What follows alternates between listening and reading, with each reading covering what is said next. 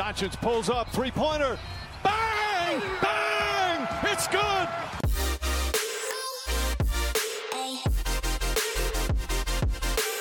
Félidejéhez érkezett a 2023-as NBA rájátszás. Ennek alkalmából átbeszéljük az első forduló eseményeit, illetve a konferencia elődöntők eddigi történéseit. Vajon meddig húzza a Lakers? Bajnokcsapat alakul Bostonban? A Brocast NBA stúdiójában Berecki Ádám és Lontai Péter.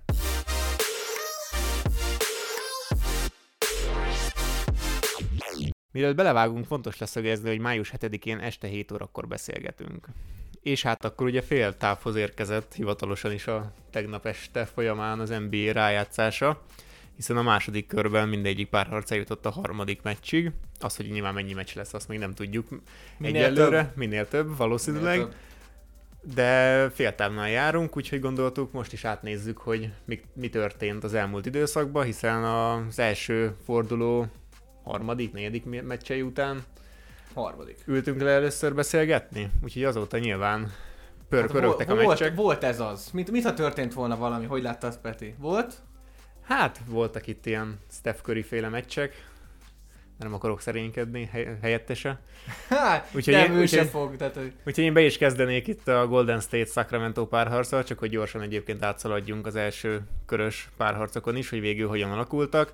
Ugye itt nagyon csalódottan 2 0 jelentkeztünk be Így legutóbb, van. nagyon csalódott voltam, már azon gondolkodtam, jaj, mi lesz itt ezzel a warriors már tervezgettem, kit kell elküldeni. Szerintem én be is mondtam itt egy egyértelmű Sacramento továbbjutást, tehát ez csak így, így, így, így beégjek ezen. Hát beszéltünk is arról egyébként, hát csak hogy én is így a, a szégyennek egy részét átvegyem. Öm, beszélgettünk ugye arról, hogy ezután ki fogja tudni megállítani őket, és hogy simán akár egy döntőig is mehetnek. Egyébként így bennük volt szerintem az egész párharc során, de a hetedik meccsen egyértelműen kijött szerintem legalábbis a tapasztalatbeli különbség, hogy tényleg ennek a Golden State-nek a magja úgymond, továbbra is az a nagy hármas, illetve ugye nyilván még egy Luni is ott van, meg a fiatalok is azért hozzá tudják már tenni azt, amit hozzá kell tenni, mint kiegészítő játékosok hogy ez a Sacramento csapat nem tudott mit kezdeni velük a hetedik mérkőzésen. Ugye végig szorosan alakult ez a párharc, ez volt az egyetlen párharc, ami ugye a hetedik mérkőzéssel fejeződött be az első fordulóban, és hát a hetedik meccsről szerintem mindenképpen érdemes egy kiemelés. Megemlékezni, hiszen rekordot döntött Stephen Curry az 50 pontjával, ami a legtöbb a hetedik meccsek történetében. Hát elképesztő ugye 38-ból 20-as mezőnymutatóval. Val jött, igen, tehát 7-3 pontos szerzett emellett, és egyébként ez alapján kicsit úgy el kellett, el kellett gondolkodnom nekem is, hogy most ő valószínűleg a legjobb irányító-e az NBA történetében, vagy, vagy sem. Nyilván nem ez az egyetlen egy meccs, ami alapján így gondolkodik az ember, de ha például megnézzük a playoff karrier számait, akkor 68,5%-os a győzelmi aránya a playoffban karriere során, és például Michael Jordannek is csak 66,5%-os, illetve LeBronnak is csak 65,3%-os. Igen, csak ilyenkor szokták mondani, hogy és akkor Michael Jordan hány hetedik meccset játszott neki, mennyit kellett játszania. Tehát ez, a, ez mint a szokásos gótvitánál is, ugye, amiben bele szoktunk futni, vagy szoktunk volt, vagy bárki, aki esetleg felmerül az, hogy, hogy ezt a vitát ebbe, ebbe szépen belekezdjem. Ne, mi szólunk, hogy ne, tehát hogy már is kezdtük indokolni. Akkor azt most hetedik meccs, nem hetedik meccs, mennyire fontos, de az elévülhetetlen. Tehát alapvetően az, ami a hetedik mérkőzést meghatározta, az a szellemi felkészültség volt szerintem. Tehát az, hogy ugye a Sacramento abból a szempontból is nagyon fiatal csapat, hogy ugye a leghosszabb futást produkálták playoff nélkül a franchise. És akkor ott van egy Golden State Warriors, ami az elmúlt 5-6 évben meghatározó volt, ott voltak playoff rutin hada mindegyik játékosnál. Hát legutóbb 2014-ben veszítettek egyébként playoff párharcot, még a ősidőkben ismert Clippers ellen, ugye még a Chris Paul, Blake oh, Griffin, a DeAndre Jordan féle 2014-es Clippers ellen, ott 4-3-ra kaptak ki, tehát ott például egy hetedik meccsen még az a fiatal Warriors ugyanígy kikapott egyébként, mint ahogy most a Sacramento. Üm, és azóta ugye 15-ben megnyerték a bajnokságot, 16-ban ugye a döntőben veszítettek, omniózus hetedik meccsen, LeBron féle Cleveland-től, 17-ben, 18-ban ugye ismét győztek, 19-ben ugye a Torontótól kaptak ki a döntőben, de hát ott igazából szétesett teljesen a csapat. Már nem volt senki. KD is lesérült Igen, már a ismét, takarító meg játszott. Thompson, hát konkrétan a kezdőcsapat olyan volt már a végén, hogy körén kívül kérdezte az ember, hogy kik ezek.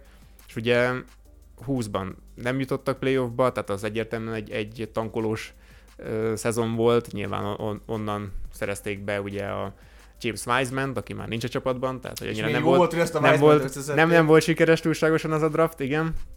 Ö, 20, 21-ből ugye a play-inben kiestek, pont a LeBron féle Lakers ellen kaptak ki ugye az első körben, utána pedig a Jamorant féle Memphis búcsúztatta őket, de akkor ugye Steph Curry meg is említette, hogy szerinte senki nem szeretné látni őket a következő szezonban, és be is tartották. Meg is történt. Meg is tartották a szavukat, úgyhogy 22-ben ismét megnyerték a bajnoki címet, úgyhogy 23-ban még nem tudjuk, mi lesz ennek a kifutása, de ez az első körös párharc, ez nagyon, nagyon ö, meggyőző volt a címvédőtől, és ugye az egész a köriféle beszédből indult ki, ami állítólag egyébként a leginkább a fiatalok felé irányult a csapatban, mert azért Clay meg Draymond azért már ismeri ezeket a Ők tudják a, szab- a szab- a szabályokat és a szokásokat. igen, és, és eléggé nekem olyan érzésem volt ezzel a warriors kapcsolatban, hogy ott egy Jordan Poole, ott egy Kuminga, ott egy Moody, ott vannak a fiatalok, akik általában így nagyon húzzák a szájukat, hogyha nincsen játékidejük, főleg, hogy ugye eléggé korai választások voltak ők a drafton,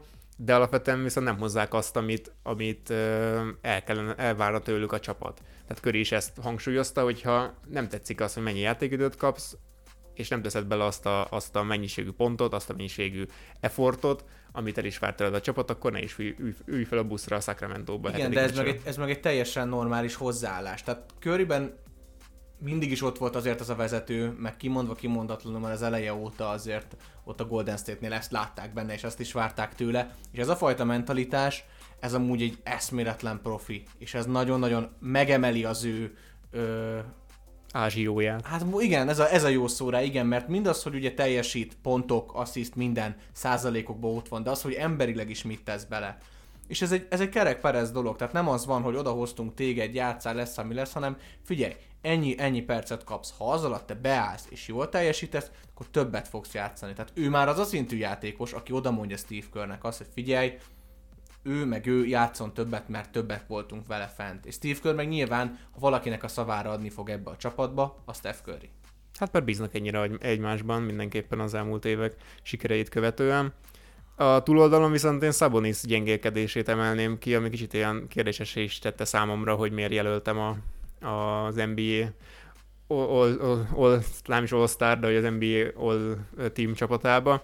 MVP-nél is szó volt róla. Tehát ott volt a végén, hogy MVP 5-be. Igen, de olyan gyenge volt, mint a csúnyán mondva egy ilyen harmatos lepkefing Így van. ott a palánk alatt, tehát Looney olyan szinten szétszette, hogy az, az nem, nem, tehát hogy kerestük, hogy hol van, meg mit csinál, a középtávolikon teljesen üresen hagyták, azokat vagy nem merte eldobni, vagy ha eldobta, akkor köze nem volt a kosárhoz, és hát az, hogy tényleg a playoffban 16,4-es átlagot hoz, a 19,1-es alapszakasz átlaghoz képest pontokban, a lepattanókban is mínusz egy az átlaga az alapszakaszhoz képest, asszisztban pedig mínusz három volt az átlaga majdnem, hogy az alapszakaszhoz képest, úgyhogy egyetlen visszaesés, visszaesés láttunk Szabonisnál, bármennyire is, is erőlködtek itt ezzel a Draymondos dologgal, meg hogy próbálták ugye kipontozni őt, de összességében szerintem jó, csak jobban feltüzelték. A feltüzelésről majd beszélünk egy másik pár harcban is, leginkább a Memphis Lakersnél, hogyha elkezdett piszkálni a medvét, akkor ne csodálkozz, hogyha megharap.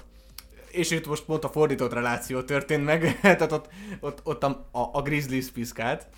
Igen, viszont ugye ami, ami még szintén érdekes ennél a párharcnál, az, az amit már említettem, hogy én úgy gondolom, hogy ez egy mentálisan elfáradt Sacramento lett a végére. Tehát pont bekaptak egy olyan ellenfelet, akik, akik, akik rutinosak, akik nem fáradnak el, akik az utolsó pillanatig tudnak partiba lenni szellemileg is. Viszont ezt a Sacramento nem tudta meglépni.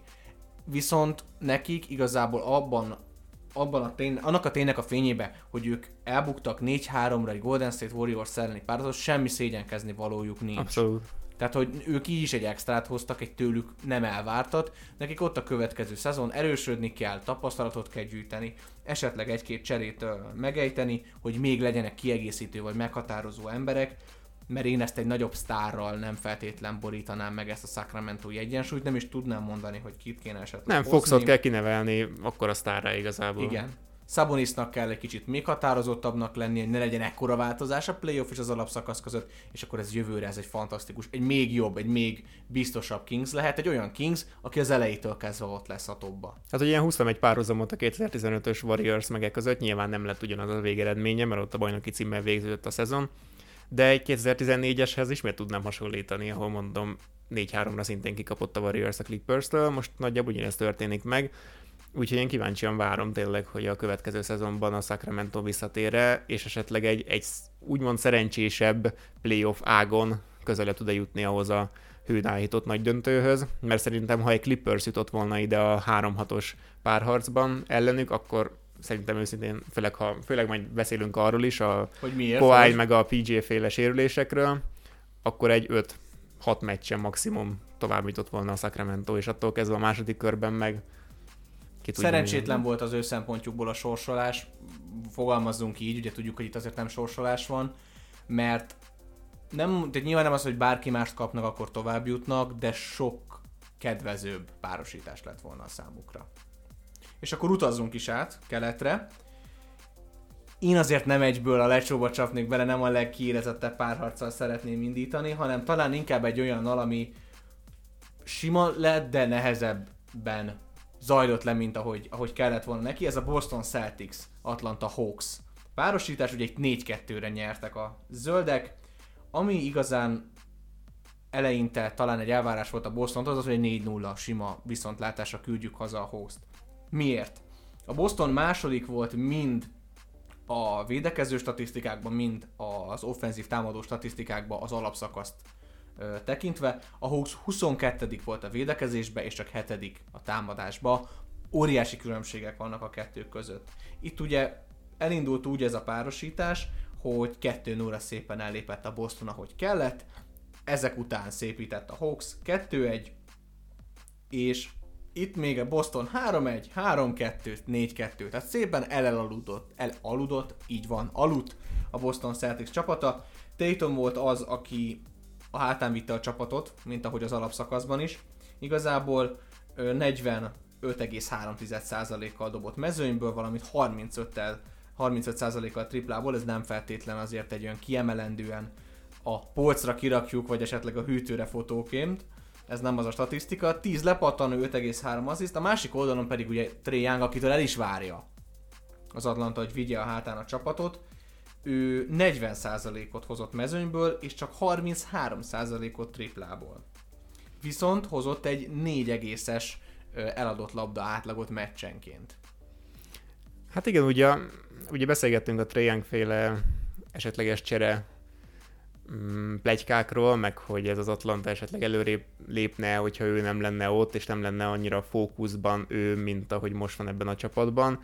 De alapvetően, hogyha nem lett volna ott ebben a párharcban, akkor ez egy sima 4-0, mert egyébként, ha megnézzük azt a két atlantai győzelmet, ott egyértelműen Tré volt a nagy különbség, amit ott tudott hozni, főleg egyébként hármasból, meg egyébként ö, tényleg játékokat is tudott kreálni a csapattársainak, mert ő is egy dupla-duplás átlagot tudott hozni ebben a párharcban, egyébként ezzel a 29,2 ponttal és 10,2-es assziszt átlaggal, ugye Jason Tatum mellett, aki szintén dupla-duplát tudott átlagolni, hogy te ő említetted, Úgyhogy alapvetően picit ugye elsegette ezeket a csere plegykákat Trae Young ez, ezután a párharc után, bármennyire is kikapott a csapata. De összességében az az Atlanta továbbra is meg van rekedve számomra ezen a szinten, és kicsit úgymond meg kéne őket rázni, és lehet, hogy az továbbra is az kell, hogy Trae Youngot valamilyen erősebb és stabilabb játékosra elcseréljük, aki, aki akár több meccset is meg tud nyerni egy ilyen párharcban az Atlantának, mint ő tette. Igen, és itt talán ez a két győzelem, ez én itt talán az egyiket adnám oda Triánknak. Az első mérkőzésen ott 56%-kal dobott mezőnyből az Atlanta, és 1986 óta ö, nem dobtak ennyi pontot, mint azon a meccsen, ugye ez pontosan 130 pont, akkor annól még 137 pontot dobtak a, egy Detroit elleni mérkőzésen. Ez az a mérkőzés volt, amikor a Boston egy kicsit belepihent, úgy érezték, hogy ez meg lesz így is, úgy is, viszont azzal, hogy lehetőséget adtak az Atlantának, hogy támadjon, hogy magabiztosak legyenek a támadásban, mert sok lehetőséget kaptak, ezzel el is úszott ez a mérkőzés. A másik meccs, azt viszont én odaadom Tréjánknak, ugyanis amikor 119-117-re verték meg a Bostont, akkor Young 38 pontot dobott, és volt egy óriási nagy negyedik negyede, amikor 16 pontot dobott. Tehát itt összességében a végjátékban talán korán eleinte elbízta magát a Boston Celtics, elengedték őket, mehettek, futhattak, és a végén pedig pislogni kellett, hogy nem jött össze a támadás, kiütötték a labdát, Triang megszerezte, bedobta. Igazából 46,3%-kal dobták a 3 pontot, 3 pontos, a Boston emellett csak 31-jel, ami borzasztó, és 19 darab 3-as sülyeztett el a Hawks, ami ugye ebbe a szériában a legmagasabb szám volt. Összességében ez, és az, hogy 42%-kal dobott Young, és 38,5 triplából, ami nem egy kiemelkedő, mert ugye láttunk ennél jóval szebb számokat is, de ezt a mérkőzést oda lehet neki adni. Igazából nem is az, az ilyen szempontból igazad van, hogy kettő meccset talán nem kellene Trae odaadni, hogy ő hozta ezt a két meccset az Atlantának, viszont egy picit úgymond a Bostont is, is elővenném olyan szempontból, hogy hozták azt, amit az alapszakaszban is, is hoztak, hogy egyik estén 40 ponttal elverik a Milwaukee-t, két nappal később meg elmennek Orlandóba, és kikapnak 20 ponttal. Tehát, hogy továbbra is fennáll számomra picit ennél a Bostonnál az, hogy hogy talán az edző nem tudja, tehát Joe Mazula nem tudja, hogy most pontosan hogyan forgassa a keretet, milyen motivációkat kell éppen előhozni a csapatból az, az adott mérkőzésen, az vagy pedig a csapat még annyira fiatal továbbra is, hogy így hogy ilyen hullámzóak, hogy, hogyha tényleg, ezt a tavalyi play igazából bizonyították legalábbis számomra, hogyha nagyon oda kell lépni, akkor oda lépnek, ezt leginkább a más, tavalyi második körös Milwaukee elleni párharcban, ugye 3-2-re vezetett a Milwaukee ott, és ugye kettő meccset kellett nyerniük, egyet idegenben, egyet otthon. Ott tényleg megmutatták, hogyha kell, akkor oda tudják magukat tenni, full koncentráció, full effort, és akkor be tudják húzni azokat a mérkőzéseket, de itt kicsit úgy, úgy ellazázták, ha így lehet fogalmazni, ezt a két meccset, ami hát beszélünk ugye a második körös párharcol is már, de jobb lett volna ezt hamarabb lezárni talán, főleg azért, mert ugye, az, ugye ezen az ágon a Fili majdnem egy héttel hamarabb tovább jutott. Mert ők viszont simázták, és itt meg nagyon érdekes lesz majd összehasonlítani a következő körbe ezt a két csapatot, és amit még ehhez a párharchoz érdemes hozzátenni, és ha már Young, mert beszélni kell róla, kicsit én úgy éreztem ezeken a meccseken, hogy ő körinek hiszi magát néha meg tudja ezt húzni, viszont nem tudja annyira konzisztensen hozni ezt a játékstílust, ahogyan a Steph Curry. Ami nagy ö, különbség a kettőjük között, az a dobásoknak a kiválasztása.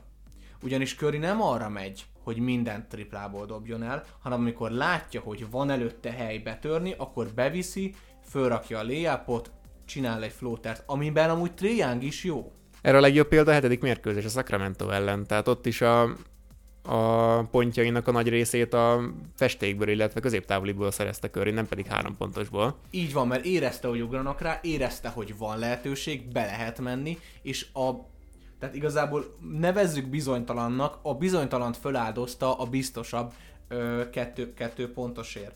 És ami igazából szintén még egy ilyen, ö, hát ugye ez a shot IQ-nak hívja az amerikai slang, mondjuk így, az, hogy felesleges zárá, zárást adni Trey mert eldob mindent. A zárás közben, a zárás előtt, vagy egyből a zárás után, amikor vihetné be és igazából azt, hogy akkora szabadságot kap ő ott Atlantába, hogy nem foglalkoznak azzal, vagy bocsánat, ő nem foglalkozik azzal, hogy mi lenne a taktika. Beledob a zárásokba, a logóból dobálja el, és nem dob olyan százalékkal, hogy erre azt mondjuk, hogy persze. És ami a számomra feláborító volt, a második győzelem után, amikor Kalin számolta, hogy hát igen, ez az, amit Triang csinál.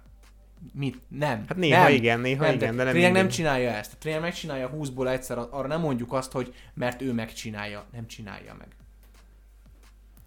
Hát igen, meg ugye a játék intelligencia is nagy különbség, mert nyilván a tapasztalat is köri meg Trian között, de hát nem igazán egy lapon említhető a két játékos számomra legalábbis. Nem, nyilván, hozzáhasonlítják, főleg a hármasok miatt, de azért az nagyon primitív definíciója a Stephen Currynek, hogy ú, aki a hármasokat dobálgatja, mert ő annál sokkal nagyobb játékos, mint playmaking szempontból, mint pedig tényleg a, akár a palánk alatt is, úgyhogy egyébként egy 180 centis játékosról van szó. Igen, viszont alapjában véve szerintem lehet hasonlóságot úgy felfedezni a két játékosnak a játék stílusa között. Tehát egy, egy érettebb tréjeng, aki ezeket belátja, hogy nekem igenis meg kell választanom sokkal okosabban a, a dobásaimnak a, hát ugye a, a, a, a mikéntjét, hogy honnan és mit dobok el. Nem mondom feltétlen, mert az blödség lenne, meg, meg azért elég kemény lenne egy olyat kijelenteni, hogy felérhet Stephen Curry magasságokba, de, de sokkal-sokkal hatékonyabb játékos tudna lenni. Hát igen, csak ki mondja el neki, hogy amúgy kinek kéne lennie, hogy nem ennek, hanem... Lehet, hogy pont egy csere lesz majd az a pofon, ami, ami arra fogja késztetni, hogy igen. Főleg, hogyha egy nagyon tankoló csapathoz elküldik, és azt mondják neki, hogy figyelj öreg, két év most kuka lesz. Semmi playoff. Jó, én igazából tovább lépnék a nyugaton a második párharchoz, amit már említettem is, a Memphis Grizzlies, Los Angeles Lakers második kiemelt, hetedik kiemelt közötti párharcra, amit a Los Angeles Lakers nyert 4-2-re, hogy egyébként nagyjából meg is ö, tippeltük ezt egyébként, mert az első két meccs után nagyon agresszívnek, illetve magabiztosnak tűnt a Lakers, illetve a Memphisbe szerintem lett egy ilyen hatalmas nagy törés a Dylan Brooks féle balhé után, amikor is ugye, hát kicsit úgymond így, hát leöregezte konkrétan LeBron-t, és aztán a következő mérkőzésen szépen a középső szekcióban meg is ütötte, ami miatt ugye ki is állították. Középső szekcióban gyönyörű, gyönyörű Peti. Hát Nut is nevezhetjük, Így igen. van. igen, a, imádom, hogy vannak ezek a kifejezések, amiket az amerikai kollégák annyira jól meg tudnak fogalmazni. Hát a magyar szó mondjuk úgy, hogy lenne rá, meg kifejezőek vagyunk, csak ez. De nem feltétlenül a szalonképesség. Igen, és így pár héttel egyébként az események után kicsit úgy eljutottam arra a pontra, hogy az egész Dylan Brooks balhé picit úgymond így raj... Tehát, hogy az egész Memphis, bocsánat, az egész Memphises kiesés, illetve az egész Memphises balhé a Dylan Brookson csattan. Pedig alapvetően Rajta egyébként... csattant. Hát rajta is csattant, igen, de hogy ő tehet erre az egészről, hogy ez a csapat ilyen gyengén teljesített? Ne- nem. Ő tehet róla, hogy ez a, ez a hát csúnyán fogalmazó gangster mentalitását járta a csapatot az elmúlt két évben, és úgy odaálltunk, és azt mondtuk, hogy mi vagyunk egy, egy generációs tehetségű csapat, mi most éppen dinasztiát építünk, sőt már a warriors is azt mondjuk, hogy az már régi dinasztia, és mi vagyunk az új dinasztia, és azóta konkrétan nem nyertek playoff párharcot. Nyilván tavaly történt, de hogy a warriors ugyanúgy kikaptak, de hogy az, hogy pár nappal a, a hatodik mérkőzés után kijelenti a Memphis, hogy semmilyen körülmények között nem fogják visszahozni Dylan Brooksot, ez kicsit szerintem hars volt ilyen szempontból, és ez olyan, mintha tényleg ő tetett volna az egészről. Nyilván említettem már ez a megpiszkáljuk a medvét, pont jó, no pun intended, a Grizzliesnél, de hogy így kicsit feltüzelték a LeBront. Igen, és nem is, tehát hogy ami így a Brook, Brooklyn, hát majdnem a Brooklyn, a Grizzlies, igen, a Grizzlies szempontjából, tehát ez kicsit olyan, mintha ásnák maguk alatt a gödröt. Tehát nem elég az, hogy kikapnak 4-2-re. Az, hogy hogy történik meg. Jó, Dylan Brooks nem úgy viselkedik, de az, hogy kirakod a keretből és kijelented, a saját játékosodnak azt még egy pofont, hogy hát mi nem vagyunk veled. Nem állsz ki a játékosod mellett. Persze, nem kell egyetérteni azzal, amit mond, mert, mert ahogy viselkedett, alapjaiba a mentális hát hátterét megadta a Grizzliesnek és az egész párharcnak. Tehát onnantól kezdve Dylan Brooks kijelentette, hogy James öreg, James hozott egy 20-20-as meccset, Hát mondta, hogy addig nem tisztel senkit, amíg nem, 40-et, nem, nem hoz összerakta 40-et. Hát így 40-et, hozta a 40-et, igen. összerakta a 40-et, tehát, és James hozott egy 20-20-as meccset, azt ott tudni lehetett, hogy ezt a Grizzlies semmilyen körülmények között nem fogja megnyerni, mert nem tudják felvenni a versenyt. Tehát az, hogy feltüzelték James-t, Jamesnek a csapat körülötte úgy áll hozzá, hogy nekünk itt van a király, mi megteszünk érte mindent. Azért, hogy megnyerje a bajnoki címét, nyilván, hogy mi is, Ha őt piszkálod, minket is piszkálsz. így van. És, és ott, van egy, ott van egy Reeves, ott van egy Hachimura, aki erre azon azt mondja, hogy jó. Ott van egy egészséges Davis, aki megy és darál és kész. Tehát Brookson csattant Azért az Davisről is egész, majd megejtünk egy pár szót. megér egy mizsét.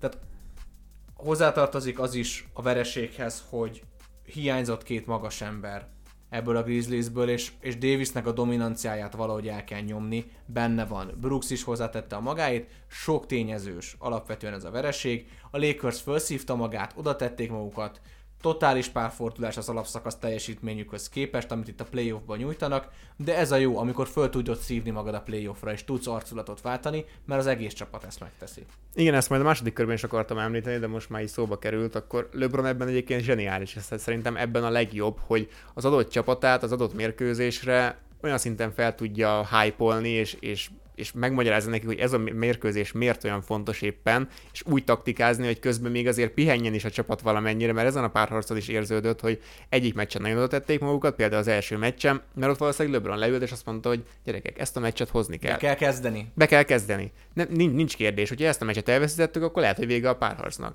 Tehát ő is említette, hogy már az alapszakasz utolsó pár mérkőzését is úgy játszották, mint a play lennének, tehát ők az elmúlt majdnem két és fél hónapban úgy játszanak, hogy az ut- utolsó meccsünk lehet a szezonban, hogyha itt kikapunk. Tehát ilyen szempontból ez a, ez a Lakers, ez mentális, mentálisan nagyon-nagyon erős, ezt majd a második fordulóban is beszélünk erről, de összességében tényleg az volt a nagy különbség, ha számokra bontjuk le, vagy tényleg a kosárlabdára bontjuk le a, a dolgokat, hogy, hogy hát hiányzott a két magas ember a festékből. Ez jól mutatja, hogy a Lakers a festékből az liga átlaghoz képest plusz 10%-kal dobott, a Memphis viszont mind középtávoliból, mind pedig a festékből mínusz 10%-kal dobott a liga, átlasz, liga átlaghoz képest, illetve három pontosból is csak liga átlagot tudtak hozni, tehát hogy ez nagyon átlagos igen, tehát ugye az, az underdog csapat nyerte meg ezt kvázi, tehát ugye a második helyezett memphis szemben a hetedik uh, helyezett Lakers, és azért ez, ez is sokat mond. Én nagyon szurkoltam a Memphisnek, személyes kedvencem John Morant a játékstílusa, de neki is változtatni kell. Tehát az ugrálás, tehát... Tehát, hogy lehetsz atletikus, lehetsz nagyon jó, de ezt sajnos már Derrick Rose-nál is láttuk, hogy ez nem feltétlen kifizetődő. Mert nyilván az teljesen más eset, ami történt, de lehet, hogy ez egy jel lehet Moránnak, hogy most egy kicsit az ujját össze-vissza törte, de nem biztos, hogy mindig úgy fogsz érkezni. Hát meg amikor fejbe rúgott konkrétan olyan magasra ugrasz LeBron-t, és így együtt elestek, és LeBron néz hogy te mit csinálsz, Igen, meg utána és, így és két azért... napig tele veled van tele a mém, hogy nobody, és akkor valaki éppen ugrik rohadt magasra, és akkor Jamorant, tehát Igen, ilyen és még ha be is fejezed, ha be is fejezed, és pont is akkurákat tud ezzel esni, hogy az, az az előnye, ami az atletikusságából fakad, a legnagyobb hátránya lehet, mert egy sérülés sorozatba vezetheti bele. És megint csak ugye a Derrick Rose analógiára visszavezetve, hány karriert láttunk már tönkre menni azért, mert valaki fullba nyomta a kretént. Már bocsánat, de volt egy játék, ami nagyon jó volt, nyomta, nyomta, és kész. És ott is egy sérülés, vagy Griffinnek is szétment a térde idő után, mert akkorákat zsákolt és ugrat, és ez megtörténik egy idő után.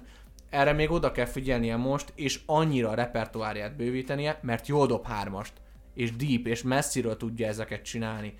Neki is egy kicsit ez a shot IQ, amire szüksége van, szemléletet kell váltani. Hát igen, csak itt is az a kérdés, hogy pontosan tudjuk az őt körülvevő emberek milyenek, meg, meg milyen szituáció van körülötte, hogy ki lesz az, aki ezt erre így rávilágít nála.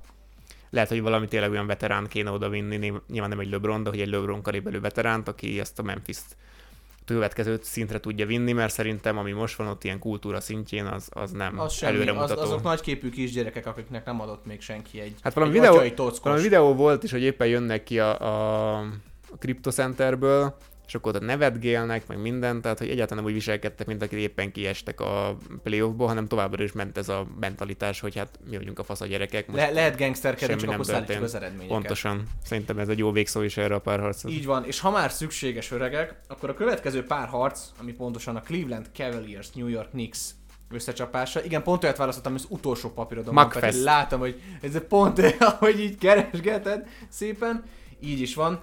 A New York Knicksnek van egy nagy örege, a már említett Derrick Rose, akiről tudjuk, hogy a szezon végén visszavonul, és ő úgy van ott ennél a csapatnál, hogy benne van a keretben, de ő inkább a mentor. És rengetegen említik meg azt, hogy miket mesél nekik, mit beszélgetnek a Knicks játékosokról. Hát ilyen edzőjátékosnak hívják, Igen, edzőjátékos, Igudala egyébként a Warriorsnál, vagy Hezlem a Hitnél. Igen. Így van, tehát ugye Házlemet tudjuk, hogy fontos, ezt majd, ő ezt már majd szeretném, hogy ezt a jó adatot majd még megemlíts nekünk. Itt a két csapatnak az összecsapása ugye 4-1-re nyert a Knicks, ennyire nem gondoltuk simának ezt a párharcot, és talán nem is a Knicks volt az esélyes ennek a párharcnak.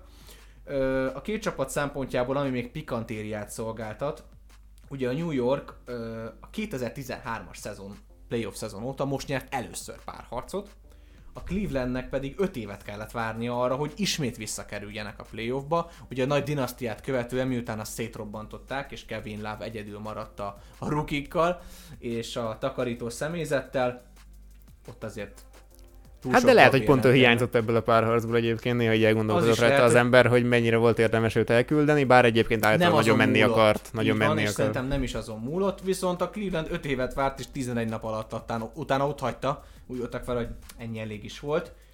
Nem lehet azt mondani, hogy a dobásokon ment el a meccs, ugyanis a büntetőt leszámítva mindent jobban dobott a Cleveland ebben a párharcban. Tehát nem ezen ment el. És ami ö, utánolvasás, mérkőzéseket, ahogy figyeltem én is, ami döntött, az egyik, ami nagyon fontos volt, azok a második esélyes do- pontok, valamint a támadó lepattanók. Itt talán inkább a támadó lepattanók, ugyanis a rádobásait a Knicks 35%-ba leszette a lepattanókat az ő rádobásaikból, és ebben Robinson volt az, aki óriásit ment. Ugyanis 23 ö, támadó lepattanót szedett le az utolsó három meccsen, összesen 29-et, ami azt jelenti, hogy meccsenként majdnem 6 darab támadó lepattanót szed. És ezt tegyük hozzá, hogy egy olyan Cleveland ellen, akinél ott van Jared Allen, meg Ivan Mobley a kezdőben, akik semmit nem tettek hozzá ehhez a párharchoz. Tehát alapszakasz tekintve, ugye Robinson az első volt a támadó lepattanókat tekintve, ott négy és felett szedett, ő erre még rárakott egy lapáttal, és ugye alapvetően majdnem egy 10 egészes lepattanó átlagot hozott, és az a kemény az egészben, hogy a lepattanóinak a nagy része az támadó lepattanó. Azért ez nagyon-nagyon kevés magas emberről és centerről mondható el. Hát nagyon arra koncentrált a Knicks valószínűleg, meg érződött is egyébként a játékokon is, játékokon is hogy, hogy ha kiadják, akkor szedjük le a lepattanót. És ettől kezdve hiába dob egyébként jobb százalékkal a, a Cleveland, de hogyha több esélyünk van, akkor dobhatunk nagyon rossz százalékkal, akkor is több pontot fogunk szerezni. Egyszerű matematika. Így van, és ami, ami, ami megint csak érdekes, és nagyon jó, hogy ott van egy Mobley, ahogy mondtad, ott van egy Jared Allen, tehát hogy nem arra gondolnád, hogy beáll egy Nix, hogy majd a magas ember játékot feltétlenül, mert hogy, hogy ott nincs magas, meg alacsony szerkezetben van mindig a Cleveland, és mégis az nyert. Az első mérkőzésen folyamatosan zárásokat adott Robinson, és a zárások leválását követően mindig ment a lepattanóért. Ez azért működhetett, mert Branson nyerte az egy-egyeit. A második meccsen, amikor a Cleveland össze tudta szedni az egyetlen győzelmét a sorozatban, ott elkezdték duplázni Bransont, és magasan kapta meg a labdát Robinson, aki nem arról híres, hogy jól passzol és hogy jól lé- lépi meg, itt meg tudta őket fogni. Viszont ezt követően a harmadik, negyedik és ötödik mérkőzéseken már rendre jól csinálták, ugyanis nem Robinson adta a zárást, hanem Hart érkezett magasan, adta a zárást Bransonnak, és Robinson szépen lent volt a sarokból, hogy ő neki csak be kelljen sétálnia. És minden egyes esetben tudott területet fogni Moblival szemben, Donovan mitchell szemben, hogyha úgy került, ha úgy jött ki a párharc, illetve ellennel ö, szemben is. Egyszerűen összeomlott ez a csapda játéka a Clevelandnek. Hát a har- Próbálták fogni, de Egyszerűen nem, igen. Tehát a harmadik meccs volt szerintem az, ami így elvette a lelkét, úgymond ennek a Clevelandnek. Mert ott ugye egy-egyre álltunk, és át, átment New Yorkba az, a párharc, és ott 20 ponttal kikaptak, mindössze 79 pontot szereztek, úgyhogy a negyedik negyedbe alig találtak be egyébként, és Donovan Mitchell, aki a- egyedül a támadó játékot képviselte az egész párharc során egyébként a Clevelandnél, senki más nem tudott. A második meccsen még Garland előrébb lépett, de utána ő is eltűnt a sülyeztőben támadás szempontjából, és nyilván csak védekezésből meg egyszerűen nem tudod megnyerni a, a párharcot, főleg, hogyha az ellenfél csapata meg folyamatosan hozza a támadó lepattanókat. Ettől kezdve az a 20 pontos vereség, kicsit úgy érezte az ember, hogy az így kiszívta a lelkét ennek a Clevelandnek. Igen. Ami viszont még megint csak plusz, hogy Mitchell amellett, hogy egyedül kellett vinnie a hátán a csapatot, mélyen, vagy pontosabban magasan alul teljesítette a regular season átlagait. Pontot, pontokat tekintve 5 egésszel kevesebb pontot dobott, rosszabb százalékkal is, 3 pontost majdnem 10 százalékkal rosszul dobta, az eladott labdái növekedtek, egyedül amiben ki tudott teljesedni, vagy jobb tudott lenni, az az asszisztja volt. Vajon mennyire bánja ezután, hogy nem New Yorkba ment Cleveland helyett? Így van. És amit megmutat ez a párharc is nekünk, az pedig az, hogy egy sztárra nem lehet hagyatkozni, hogyha a kiegészítő játékosok semmit nem hoznak, és semmiben nem tudnak előrébb lépni, vagy feljebb lépni. Hát Mert ez- nem ment Mitchellnek, és összeomlott a Cleveland. Hát ezt LeBronon kívül senki más nem tudta eddig hozni igazából, hogy teljesen egyedül mondjuk döntőbe, vagy akár meddig elvezessen egy csapatot, és Mitchell meg bármennyire nagy sztár, meg bármennyire láttuk Akkora 60, nem, 60 mint pontos, látjuk. 70 pontos meccseket hozni. Nyilván ez, ez, ez nagy falat volt neki. Jó, de akkor térjünk vissza nyugatra ismét, és beszélgessünk picit a Phoenix Suns Los Angeles Clippers párharcról, ami kicsit olyan két élő volt, az első kettő meccs után jött három, más, a utolsó három meccs teljesen másképp alakult, és leginkább ezt a különbséget a Lenart féle Load management. Hát nem load management, mert sérülés, tehát nevezzük nevén sérülés ö, volt, ami nyilván egyszerűen az utolsó kenetet is feladta úgymond a, a Clippersnek, mert egyszerűen az, hogy az első meccsen győzni tudtak, nyilván mindenki egyből felült a hype vonatra. Hogy akkor hogy, mi bajnokok leszünk. Hogy akkor a Clippers most összejön, most, hogyha Paul George visszatér, és Westbrook így tudja hozni, amit hozott az első meccsen is, akkor ez a, ez a Clippers meg se állhat a döntőig, és végre eljutott egy, egy nagy döntőig, amit franchise története során egyszer se sikerült. Hát a második mérkőzésen Kawhi megsérült, és utána vissza se tért. Tehát és ennyi kezdve, volt a Clippers season. És ennyi is volt a Clippers season, ahogy az elmúlt egyébként négy évben ezt úgy nagyjából meg is szoktuk, mióta odaigazolt a Clippershöz, ugyanis 19-20 szezonban csak 57 mérkőzés játszott, 20-21-esben 52-t, 20-21-22-t teljesen kihagyta, és 22-23-ban pedig szintén csak 52 meccset játszott az alapszakaszban, és emellett egyébként Paul George is csak 48, 54, 31 és 56 mérkőzéseket játszott, hát ez majdnem kevesebb, mint az 50%-a az alapszakasz mérkőzéseknek, és ha hozzátesszük, hogy egyébként például az idei szezonban a fizetési sapkának 42 millió dollár részét viszi el Lenard, illetve 42 milliót viszi Paul George is. Mennyi ez a hozzáadott érték? Ez ugye összesítésben 84 millió dollár, és ez a 190 milliós fizetési összeghez mérten azért elég nagy részét kiveszi, hogy olyan játékos, olyan két játékosra költsük, aki amúgy a playoffban nem játszik, az alapszakaszban meg a alapszakasz mérkőzések majdnem, hogy 50%-án szintén nem játszik. Vissza és kéne vonulni a Kawai-nak? Ezt ugye sokan hangoztatták az elmúlt időszakban, Hát ő magától biztos, hogy nem fog. Hát ki az a már, bocsánat, hülye, aki a következő három évben visszamond egy 43, egy 45 és egy 46 millió dolláros szerződést. Tehát, hogy lemondasz majdnem, hogy 120 millió dollárról a következő három akkor évben. elcserélik, vagy még inkább? Na ez a másik kérdés, hogy a Clippersnek van akkor a mersz, hogy elcserélje, mert picit olyan zsákutcába futottak szerintem ezzel a projekttel jelen pillanatban. Bármerre indulnak, itt, itt, itt, itt ismételten visszarúgják magukat évekre. Mert, mert, mert, mert kit, kit tudsz hozni egyébként. Tehát a következő három évben 84, 90, 96 millió dollárot költ, költesz erre a két játékosra. Ez már 190 milliós fizetési sapkánál. Tehát a 100 milliót, másik 100 milliót akkor költeted bárkire, de nem fogsz tudni idehozni egy akkor a harmadik sztárt, aki aki egyébként fog játszani, mert ha Lenard és PJ nem, nem játszik. Egyébként Lenard nekem az a bajom, hogy ezért küldték el, vagy nem is küldték el, de hogy ez, ez volt az alapvető balhé még annak idején a San Antonio-nál is.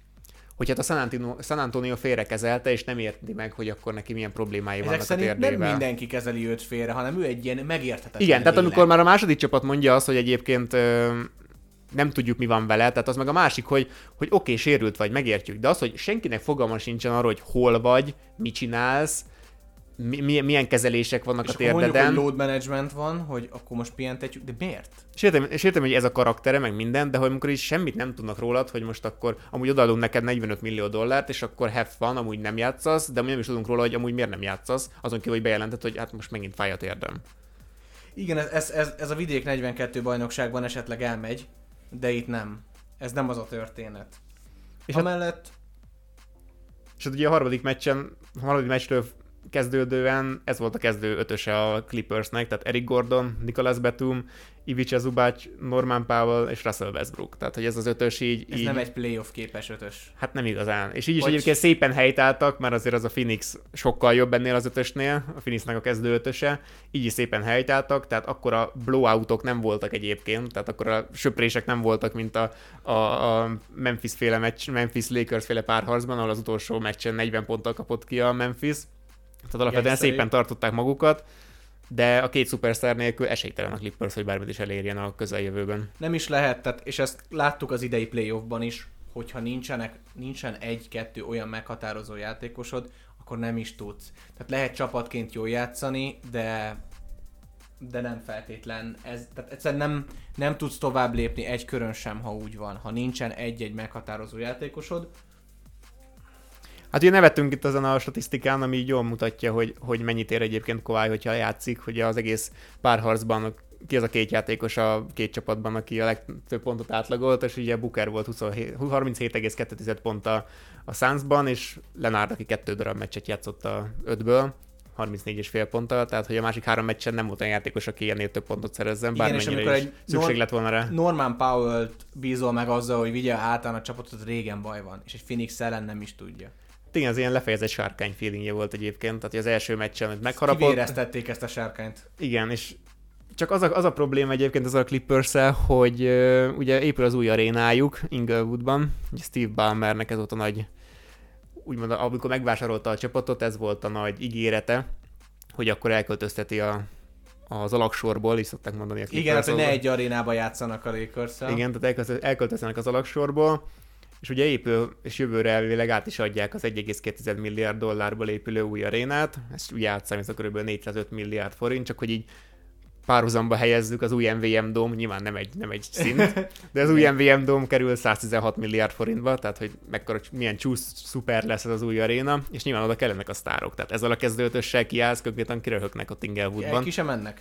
És Los Angelesbe senki nem fog kimenni odáig, mert Inglewood olyan, mint a Csepel délre menni járnál ki minden második nap meccset nézni. Igen, No thanks. akkor fognak kijárni, hogyha ott vannak a nevek, és ami még fontosabb, hogy jönnek az eredmények. Ami nem jön, ami évek óta nem jön. És a közelébe se vagyunk. Az meg, hogy Westbrookkal mi lesz, azt pedig nem tudjuk, hogy most Én a. Westbrookot szeretném, hogyha még jó lenne. Hogyha még lenne pár idény, amikor hasznos tud lenni egy csapatba. Mert amúgy itt is láttuk, hogy jó, nyilván tud brick burruk lenni, és, és, és tönkretenni magát, meg a kosárlabda nézés élményét is elvenni és meggyalázni, de van, amikor meg olyan hasznos tud lenni, hogy ugye azon az egy ominózus győztes meccsen Bukert a végén úgy le tudta fogni, hogy csak na jó, teszem hozzá, amellett azért ne felejtsük el, hogy katasztrofálisan dobott. Hát igen, de Nem hát azt már meg megszoktuk tőlük. Igen. De hát ö, csak jól megmutatja Westbrooknak a hatását erre a csapatra. Nyilván egyébként neki ő volt az első számú sztár, akitől elvárták, hogy akkor ettől kezdve vigye a hátán a csapatot, de hát ahogy említetted, Pavel is, meg ö, mm, Nicolas Batum is ugye próbálta hozni a, pluszokat, de Westbrook egyébként a csapatának az átlagában, tehát hogy második volt pont átlagban, második volt lepattanó átlagban, első volt assziszt átlagban, első volt blokk átlagban, második volt steal átlagban. oda, hogy... tette a, oda tette, amit oda kell, mert ő pontosan tudja, neki megvan az a rutinja, és megvan az a, az a szíve ehhez a dologhoz, hogy látta, hogy neki kell fellépni, mert senki más nem fog. És én ezért is nagyon szeretem Westbrookot, és fáj a szívem, amikor nagyon-nagyon-nagyon mélyen van. Egyébként nagyon meglepő volt az ő sztori íve, úgymond így az eb- ebben a szezonban, ami most ugye ezzel a párharccal véget ért, mert amikor meghallottam, hogy átkerült a Clippershöz, akkor úgy voltam vele, hogy jó, ez ugye eleve a Utahhoz cserélte el a ott ugye- Lakers, de ugye ott egyből ilyen salary dumpként ugye tovább is küldték a Clippersbe, és úgy voltam vele, hogy na, itt a vége, az ő, ő pályafutásának az NBA-ben, legközelebb Kínában látjuk, Shanghai Star- Sharks, ugye? Így van, Dylan Brooks, Dylan Brooks. Ö- Nihao. de, akkor, de, de nekem hatalmas meglepetés volt, hogy ennyire fel- feltámadt itt a playoffba, sőt az alapszakasz végén is egyébként nagyon jól teljesített, viszi, őt- őt szíve egyértelműen. viszi, és ettől kezdve az a kérdés az ő pályafutásában, hogy a pénz követi, vagy pedig tényleg még esélyes csapatban szeretne játszani. Tyloo is azt, azt nyilatkozta egyébként, hogy, hogy egyébként el kéne mennie, tehát valószínűleg nem fog maradni, tehát hogy a Tyloo mondja, ugye a Clippers edzője, hogy valószínűleg nem fog maradni, akkor nem is fog hogy a pénzt kéne követnie. De hát annyi pénzt szedett már most ezen, a ponton inkább azt mondom, hogy egy esélyes csapathoz akarok igazolni. Igen, mert én nem van. gondolnám, hogy, hogy ez a Clippers nem tudná hasznát venni alapvetően. Főleg a jelenlegi helyzetben. Mondjuk lehet pont azért mondja neki Tyler, mert látja előre, hogy a következő pár év az halálhörgés siralom, hanem inkább menjen el valami olyan bajnok esélyes, vagy legalább olyan fix playoff contenderhez, akinél van esély tovább lépni, az ő jövője is.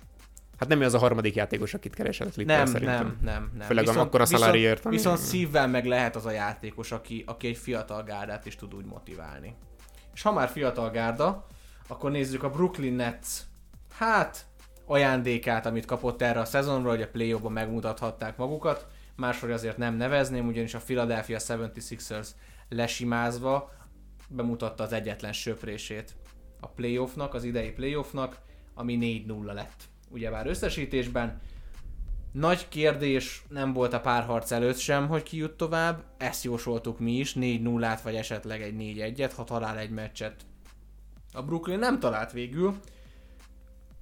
négy darab mutatót szedtem ki, pont lepattanó, mezőny százalék és három pontos százalék, és mindenben magasan megverte.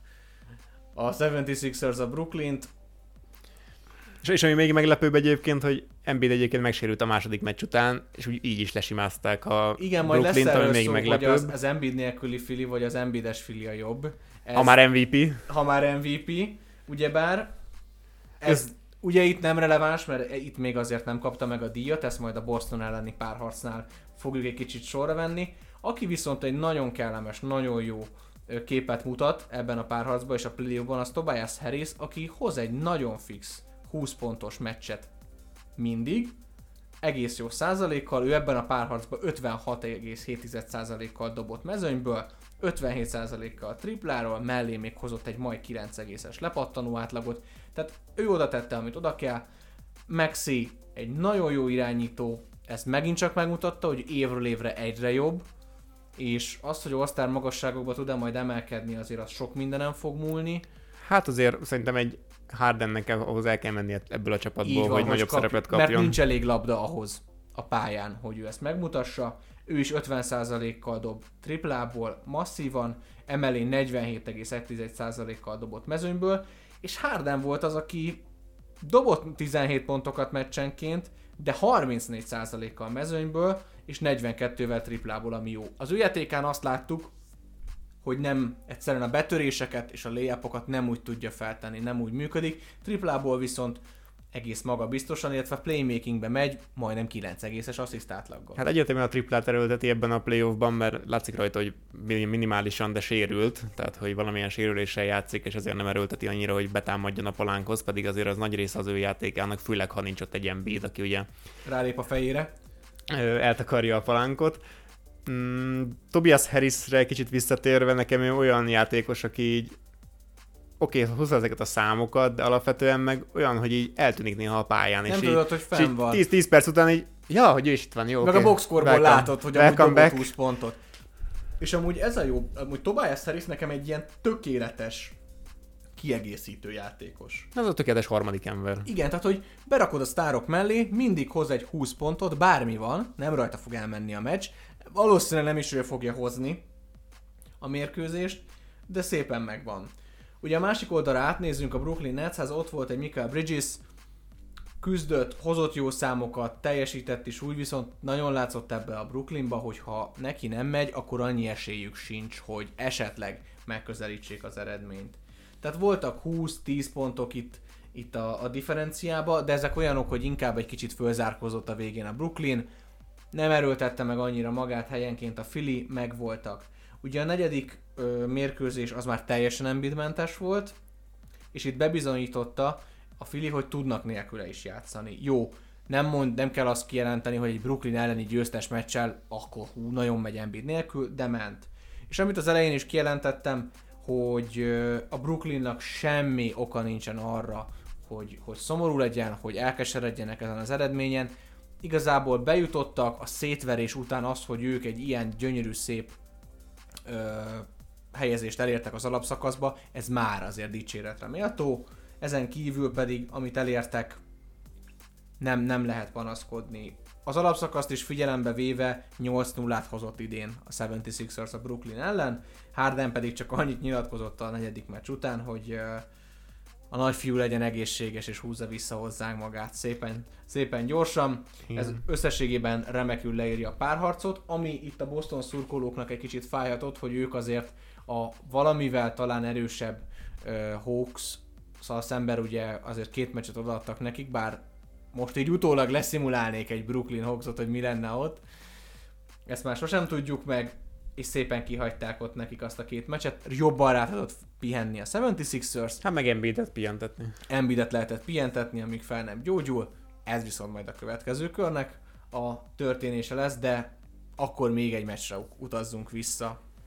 Még egy pár harc utazunk vissza nyugatra, méghozzá Denverbe, ahol igazából egy edző párharcot játszott a Denver, nekem picit olyan érzésem volt a Minnesota ellen, így hozták a kötelezőt, tehát hogy Legyünk ennél, túl rajta. en, ennél többet nem, nem kellett ebből kihozni, Jokic majdnem tripla-duplát átlagolt a párharcban 26 Megerőltetés pont, nélkül is. 12 lepattanó, 9 assziszt, tehát alapvetően nem nagyon erőltette meg magát. Kipróbálták a különböző opciókat, alapvetően Murray volt az, aki vitte itt a prímet, 27,2-es pontátlagával, tehát Jokicsnak nem is kellett akkor a pontszerzőnek lenni ebben a párharcban, mint, mint elvárná tőle az ember, hanem Murray tényleg tudta hozni az, ami az ő dolga egyébként ott irányítóként, hogy Jokic ott egyensúlyba hozza egymással, és tényleg Jokic is akár őt kiszolgálja, akár ő Jokicot kiszolgálja. Tehát ez, ez, a, ez a párhuzam kettő között, illetve ez a játék kettőjű között, ez szerintem nagyon underrated az egész ligában, illetve Murray is szerintem az egyik leg alábecsültebb játékos az egész NBA-ben, mert folyamatosan hozagatja ezeket a 25-30, akár több pontos meccseket is, és alapvetően senki nem beszél róla, mert nyilván ott van a, a, az elmúlt két év MVP-je a csapatban Jokic, De ott is egy Big Free-ről kell beszélni. abszolút. Tehát nem a harmadik az meg meglátjuk, hogy ki most. Michael meg- Porter Jr. vagy... Igen, Igen.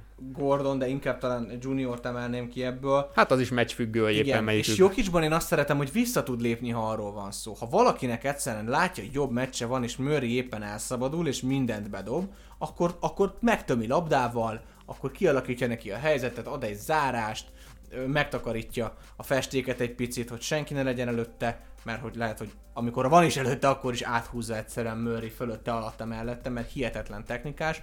Ugye őt a Bubble óta tudjuk, hogy, hogy ő, ő képes ilyenekre.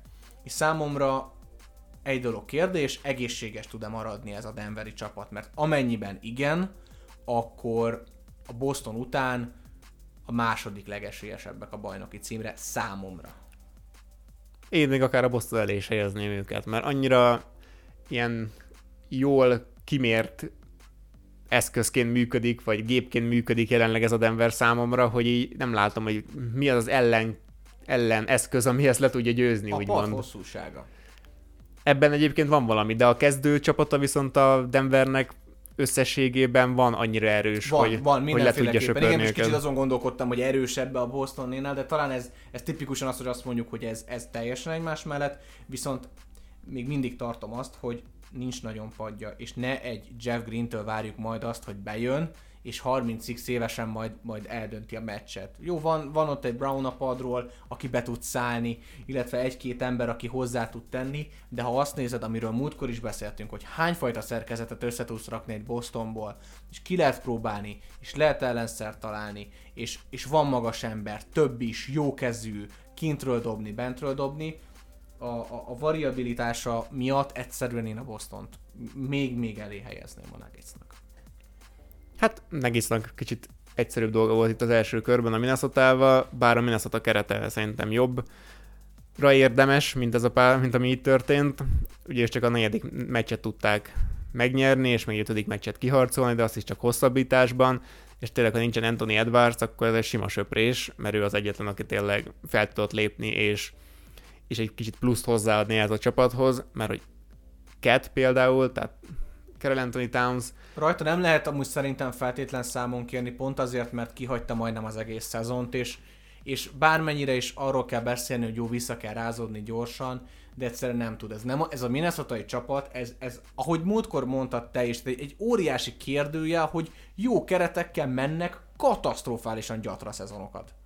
Tehát ott, ott valami a fejekben baj. Mert, és ez az Anthony Edwards is olyan, hogy fel lehet rá húzni egy franchise, vagy ha nem fognak, akkor ő el fog menni, és egy másik csapattal gyűrűket fog nyerni. Hát én nem vagyok benne biztos, én nem, én nem érzem őt annyira stabilnak, tehát hogy ez egész Lehúzza a Minnesota, be, kicsit beszűrkíti le, le az is húzza, de hogy őt, se- őt se érzem, pont ilyen Sabonis szindrómának ér, érzem ezt, milyen szép alliteráció Sabonis Gyönyörű, szindróma, Gyönyörű.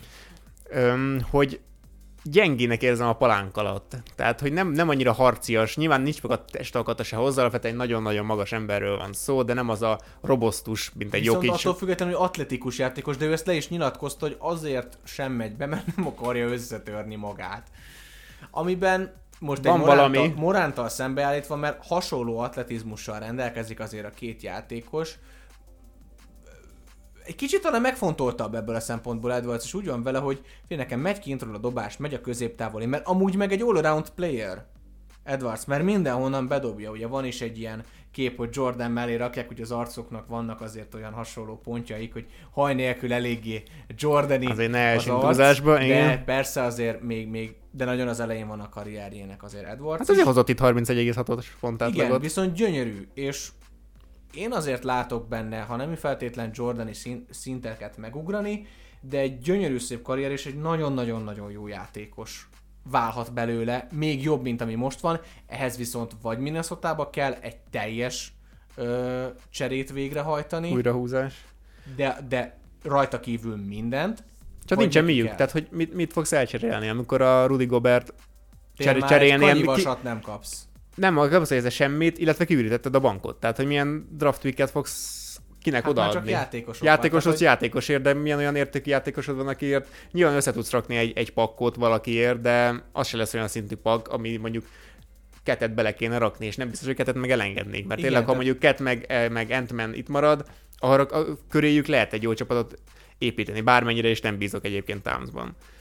Mert például jól elmondja ebben a párharcban is, vagy sorozatban, hogy a lepattanóknál ott egy Gobert, meg ott egy Ket, és 44-39-re kikapsz a Denvertől lepattanó összeszedésben át a párharcban. Igen, és ahol jó, persze ott van egy Jokic a palánk alatt, meg, meg De rajta kívül ki fogják de, de nem, tehát most az, hogy Gordon esetleg odaér, mert, mert akkor éppen odaér, de, de nem, és Jokic sem úgy hozza ezeket a számokat, ahogy, elé, ahogy, ahogy kezdtük ezt az egészet. Nem szakadt meg, nem kellett neki megszakadnia.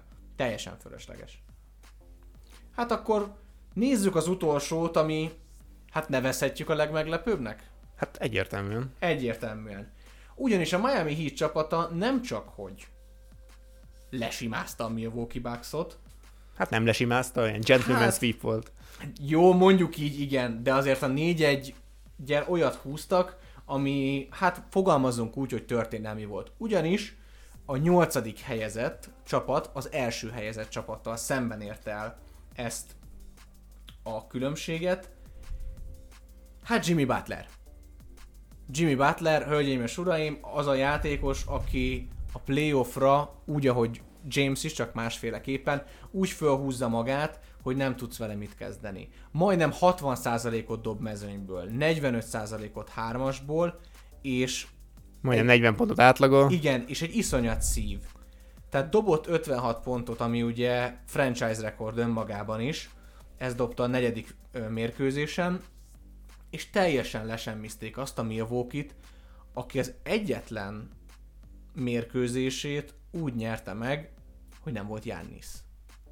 És ez nagyon sokat mond. És amikor az MVP-ről beszélünk, és arról, hogy ott van egy Giannis, egy Jokic, egy Embiid, a hármas, akik között most ment a vita, hogy nélkülük mit hoz a csapat. Az a Milwaukee, amikről te is elmondtad, hogy, hogy egy nagyon erős jó keret.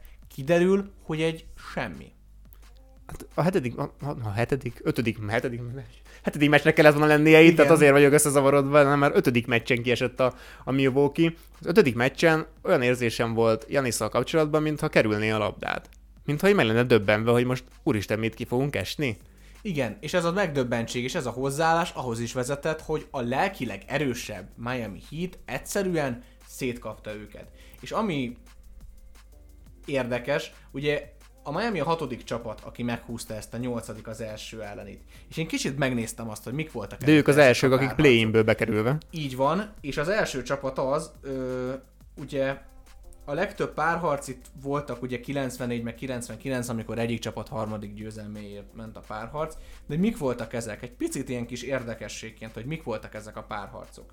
Ugye ezt megelőzően 12-ben szívem összeszorul. Igen. Derrick Rose Bullsa volt az első helyezett keleten, és a nyolcadik Sixers ejtette ki őket, hozzátartozik ahhoz, hogy ez volt Derrick Rose-nak a nagy sérülése, amiből ugye azóta sem épült fel, pontosabban a karrierjét keresztbe törte. Itt szépen ö, megverték őket 4-2-re, majd ezt követően ugye a Sixers egészen a konferencia döntőig tudott menetelni. Ezt követően 11-ben, vagy pontosabban megelőzően 11-ben a San Antonio Spurs volt az első, és a Grizzlies az utolsó. Ez a Zach Randolph, Mike Conley, uh, Marc Gasol féle nagy Grizzlies, ami egy zseni csapat volt, nekem Randolph egyik nagy személyes kedvencem, mind Én a szíve, szerettem. mind, tehát egyszerűen egy, egy, egy, egy olyan játékosot, aki tipikusan mindenki szeret. Nem is tudom, volt valami becenevük is annak a Memphis-i csapatnak, de most nem jut eszembe Igen, hirtelen, igen. micsoda. Fú, fantasztikus volt. 2007-ben a Golden State húzta meg a váratlant, méghozzá a Dallasiakkal szemben. Ez Nowitzkinek az MVP idénye volt, amikor a Baron Davis féle Golden Az a We State Believe. még. Igen, egyszerűen keresztül Warriors. húzták a számítást, és szintén 4-2-t hoztak, ahogy a Grizzlies is a Spurs ellen. Ugye a másik két párharc, ahol harmadik győzelem volt, itt 99-ben a Miami-t a New York Knicks csapata verte meg, ez a Patrick Ewing féle New York, tehát azért az sem volt kutya. Másik oldalon viszont egy Alonso Morning és Tim Hardaway féle Miami volt, ami szintén azért egy, egy említésre méltó csapat volt. Őket megelőzve pedig még a Seattle Supersonics néven futó brigád volt az, akik Sean Campbell, Gary Paytonnal, óriás A kesztyű. nevekkel, igen, első helyen végeztek, és őket a Dikembe Mutombo féle Denver Nuggets együttese búcsúztatta. Itt 3-2-3-2 volt a két találkozón, viszont ez a 4-1 volt a legnagyobb különbség első és nyolcadik csapat között. Amit ki kell emelnünk, hogy borzasztóan büntetőzött Jannis, ezt Shaq is elmondta, akiről tudjuk, hogy szintén nem nagy, és ő ezt be is vallotta, hogy egyszerűen az, hogy nem voltak ott fejbe, és nem tisztelték az ellenfelet. Úgy álltak hozzá, hogy ők a nyolcadikok, hát jó, majd lesimázzuk őket, és a Miami, az a zombi híd, akiről már volt szó, hogy milyen hektikusak tudnak lenni, annyira ott voltak fejbe, annyira ott volt ez a never giving up ö, mentalitás, hogy Butler odaállt, beletette a szívét, vitte magával a csapatot, és egyszerűen ezzel nem tudott mit kezdeni a Milwaukee. Főleg azért, mert ők meg nem álltak oda. Hát ahogy említettem, érződött az egész csapaton, és nem csak Janison, hogy egyszerűen megremegtek, hogy így most úristen, 2005 bajnoki címet szereztünk, most meg az első körben kell, mivénk volt a legjobb ö, ugye egy győzelem vereség aránya az alapszakaszban, és most így konkrétan ki fogunk zúgni. Hát itt lett volna az újabb lehetőség, hogy ismét bajnokok legyünk. Szóba És- is hozták, és nem em- egyszer. És amit két évvel ezelőtt ugye megszoktunk Janisztól, és nagyon büszke is volt rá mindenki, hogy igen, ott a döntőben nagyon magabiztosan dobta nem csak a, a büntetőket, de a középtávolikat is. Olyan, mint azt, hogy elfejtette volna az elmúlt két évben. Hogy Megijedt egyszerűen. mi, miért, miért esett vissza ennyire? Hát Alapszakaszban szintén jól tudta ezeket hozni, de ott tényleg olyan, mint megremegett volna a lába, és egyszerűen de most egy első körös ilyen párharcba fog megremegni a lábad. Mint ha nem jártál volna meg döntőbe, vagy nem lenne ott az a gyűrű az ujjadon. nem lehet, nem lehet egyszerűen találni rá észszerű indokot. Azt se lehet mondani, hogy ugye Jannis hiánya, mert csak akkor nyertek, ugye, ahogy említettük, amikor nem volt. Valamint azért a másik oldalon is van bőven hiányzó. Tehát Tyler Hero kiesett a legelején. Nincs az egész rájátszás. Hát a legjobb dobójuk Így igazából. van. Oladipo szintén kiesett az egészre. Nem lehet velük számolni. És a Miami Heatnek talán a másik nagy erőnye az a feltámadás, amit az alapszakaszhoz képest készítettek elő, és Berighez is vittek ebben a párharcban. 25-ek voltak ugye az offenzív ratingbe, a playoffban ők az elsők, 50%-kal tripláznak, valamint 27-ek voltak a 3 pontos százalékban. Ebben is az elsők. Tehát egy olyan feltámadás történt itt az alapszakaszhoz képest, hogy Hát ez a hit, hit kultúrát szokták ugye mindig kiemelni, hogy Pat Riley meg, meg Eric Spolstra, de itt inkább Eric Spolstrát emelném ki egyébként, hogy ő is ilyen nagyon alulbecsült edző egyébként így a liga, nem csak a jelenlegi helyzetében, hanem a liga történetében is.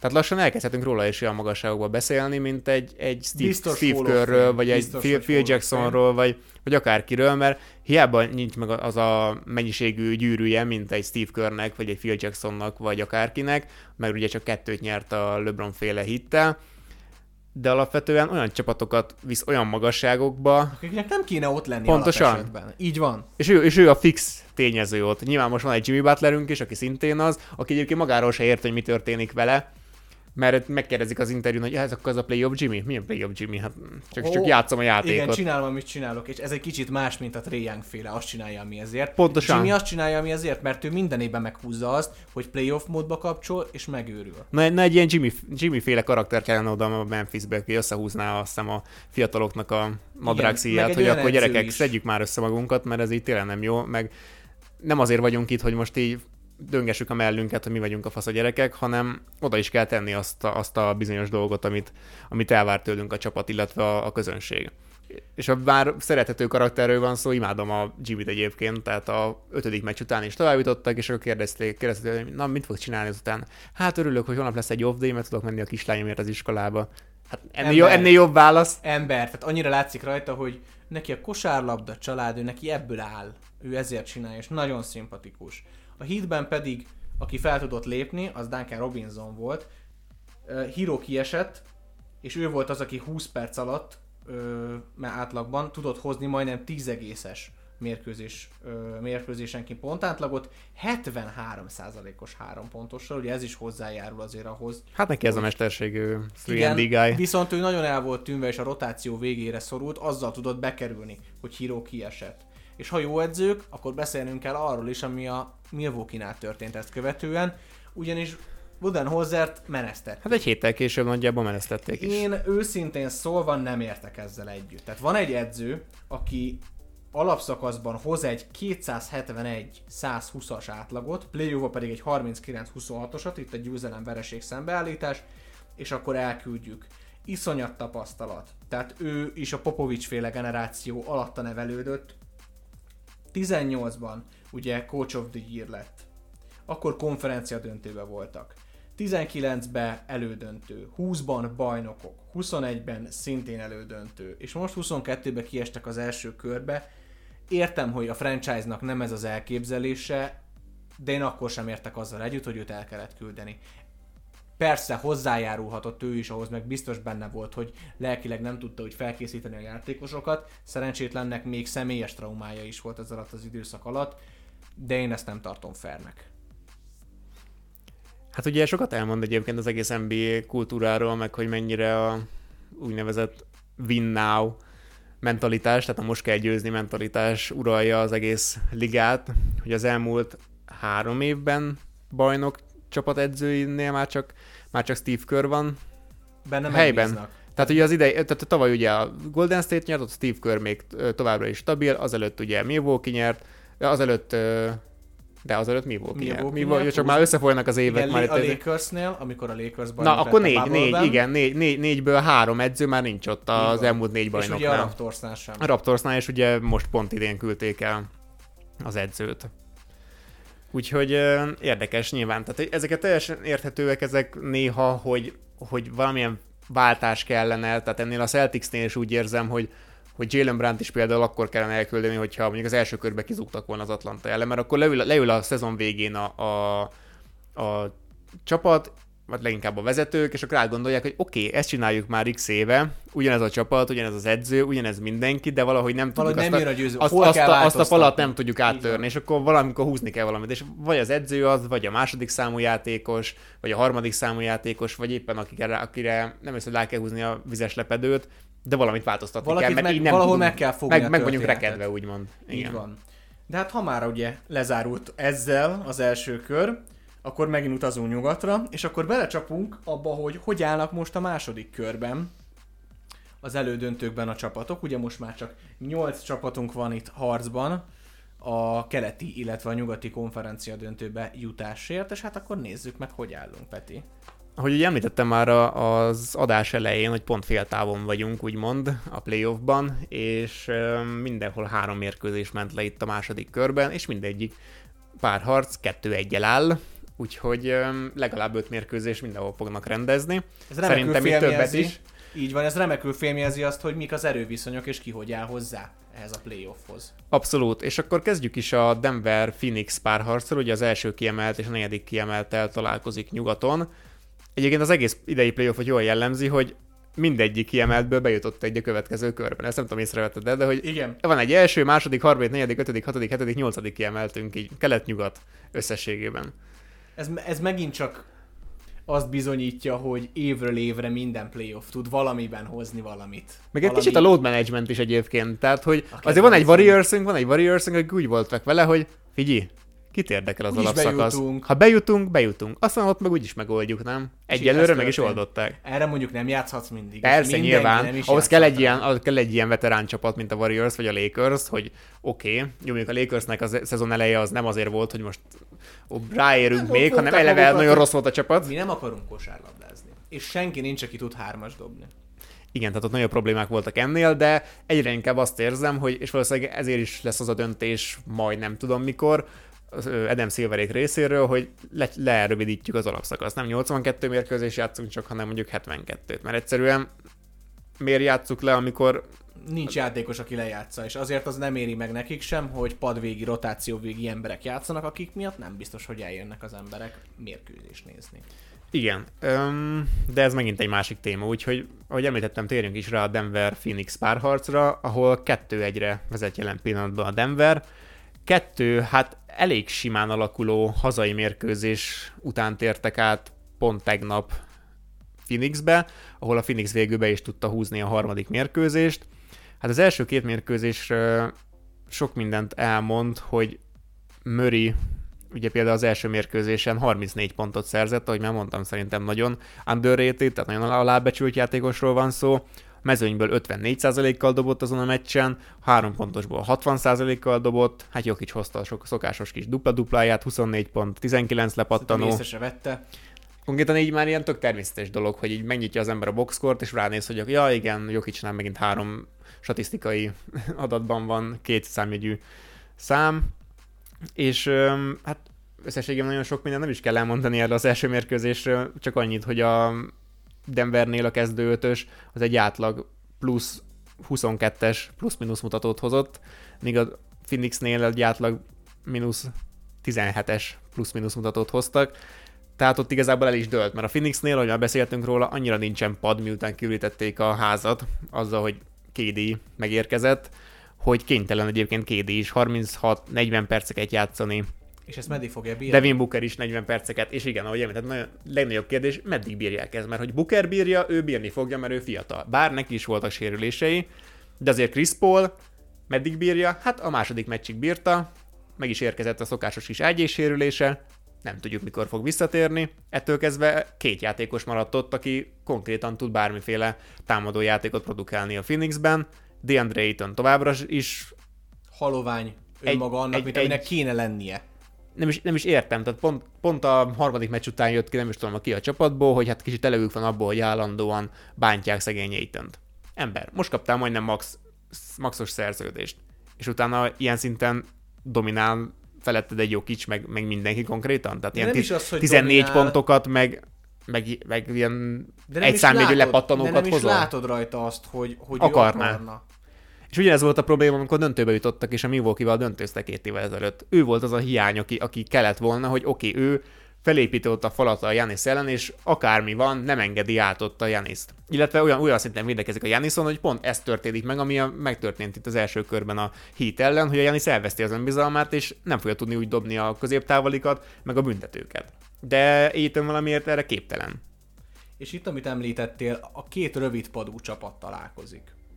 Ahol egyik oldalon sem lenne jó a sérülés, Míg egyelőre a Denver úgy néz ki, hogy ezt jól menedzseli, addig a másik oldalon a Phoenixnél, Paul kiesésével, én úgy gondolom, hogy ez a párharc ez megpecsételődött. Tehát számomra az a kérdés, hogy itt most még kettő vagy még három meccset fognak lejátszani. Hát igen, illetve az a kérdés, mennyire tud még ilyen meccseket hozni a Phoenix, illetve KD meg Booker mennyire tudja hoz, ho, tud hozni ilyen meccseket, mint a harmadik meccs, ahol a 121 pontjukból 86-ot ők szereztek, tehát 71%-át a pontjuknak nem ők lesz. szerezték. Ez pontosan ugyanaz, mint nem lesz még egy olyan meccs, hogy Hachimura és Reeves olyan mérkőzést hoz, mint Nyilván annak. nem ugyanaz a szín, mert Bookerben meg Kédiben mindig benne vannak, de most őszintén... De nem lehet erre játszani egy playoffban. Őszintén a Denver mit fog csinálni a negyedik meccsen?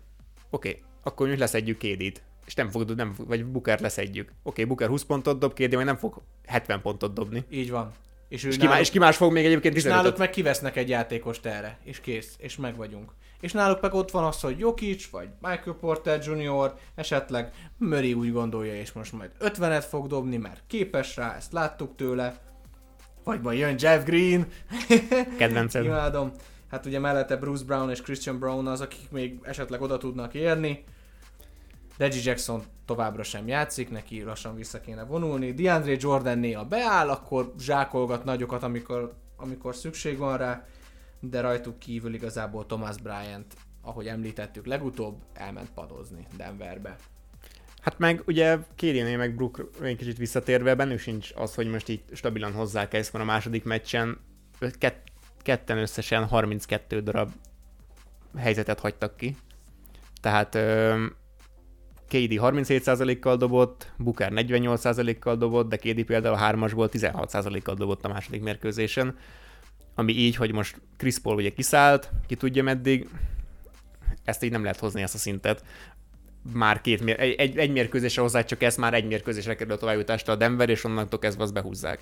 Tehát itt a negyedik mérkőzésen egyértelműen el fog dőlni, hogy bármennyi esélyre is, bár egyébként kicsit egyetértek veled, hogyha meg is nyeri esetleg a negyedik meccset a Phoenix bármilyen módon, bár nagyon esélytelennek érzem ezt, Ahhoz úgy bele kell tenniük magukat, hogy sajnálatos módon én látok benne egy sérülést. meg meddig lehet ezt húzni? Tehát a második meccsen 44 percet játszott KD is, meg Booker is, tehát Igen, ez az all or nothing, ez nem működik abban az esetben, ha semmi padod nincs. Meg- És most nem leszólva a kiegészítő játékosait a Phoenixnek, de ők nem olyanok, akikkel egy, egy playoff ránt végig lehet vinni.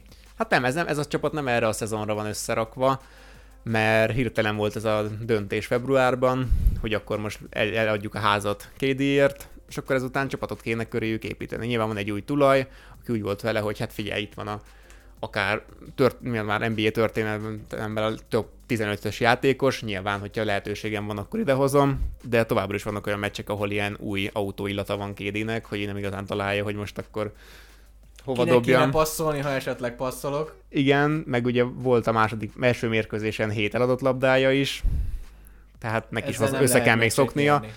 Booker meg KD van olyan zseniális támadó, illetve dobó, hogy, hogy tudjanak ilyen 70-80 pontos összességében meccseket hozni, de ez se feltétlenül lesz elég itt szerintem, úgyhogy én itt egy hát nagyon szenvedősen talán egy hetedik meccs még be, be, be tudnak húzni, de ott a Denver szerintem lesöpri őket. Így van, vagy egy hetedik meccs, vagy hatodikon simázza őket a Denver. De akkor ugorjunk is át a Boston Celtics Philadelphia 76ers sorozatra. Mennyire lesz ez sorozat, meddig fog ez elmenni? Ugye beszéltünk már mindkét csapattól a saját párharcaiknál. Itt ugye 2-1-re vezet jelen pillanatban a Boston. Az első mérkőzésen Embiid nélkül meglepetésre nyert is a 76ers. Egy nagyon húzós végjátékban, itt meg tudták lépni a Bostont, valamint Harden 45 pontja volt az, ami fenomenális volt. Viszont a párharc ezt követő mérkőzéseiben beigazolódott, hogy ez egy egyszeri dolog, ez, ez nem egy konzisztens De hogy miért? történet. Egyszerűen nem. Tehát itt dobott 56%-kal, mezőnyből 50%-kal, triplából, Maxi is jött mellé, jó napot fogott ki viszonylag, 26 pont, bár nem a legjobb százalékokkal, és ha megnézi az ember a másik oldalt, Tatum és Brown is jó számokat hozott. Tatum 56, Brown 80%-kal dobott mezőnyből, és emellett is kikaptak. Igazából, ami a Boston oldalán negatívumként kiemelhető, az Horford védekezése, mert az nulla volt. És bebizonyosodott, hogy Horfordot nem lehet Hardenen hagyni védekezni, mert nem tud rajta. Bármit csinált, The Beard elment mellette, ott hagyta. A végjátékban... De ez nem is jó párharc, tehát nem, Nem, de is nem is, értettem, az hogy az miért volt jó. sem értem. Az elgondolás sem.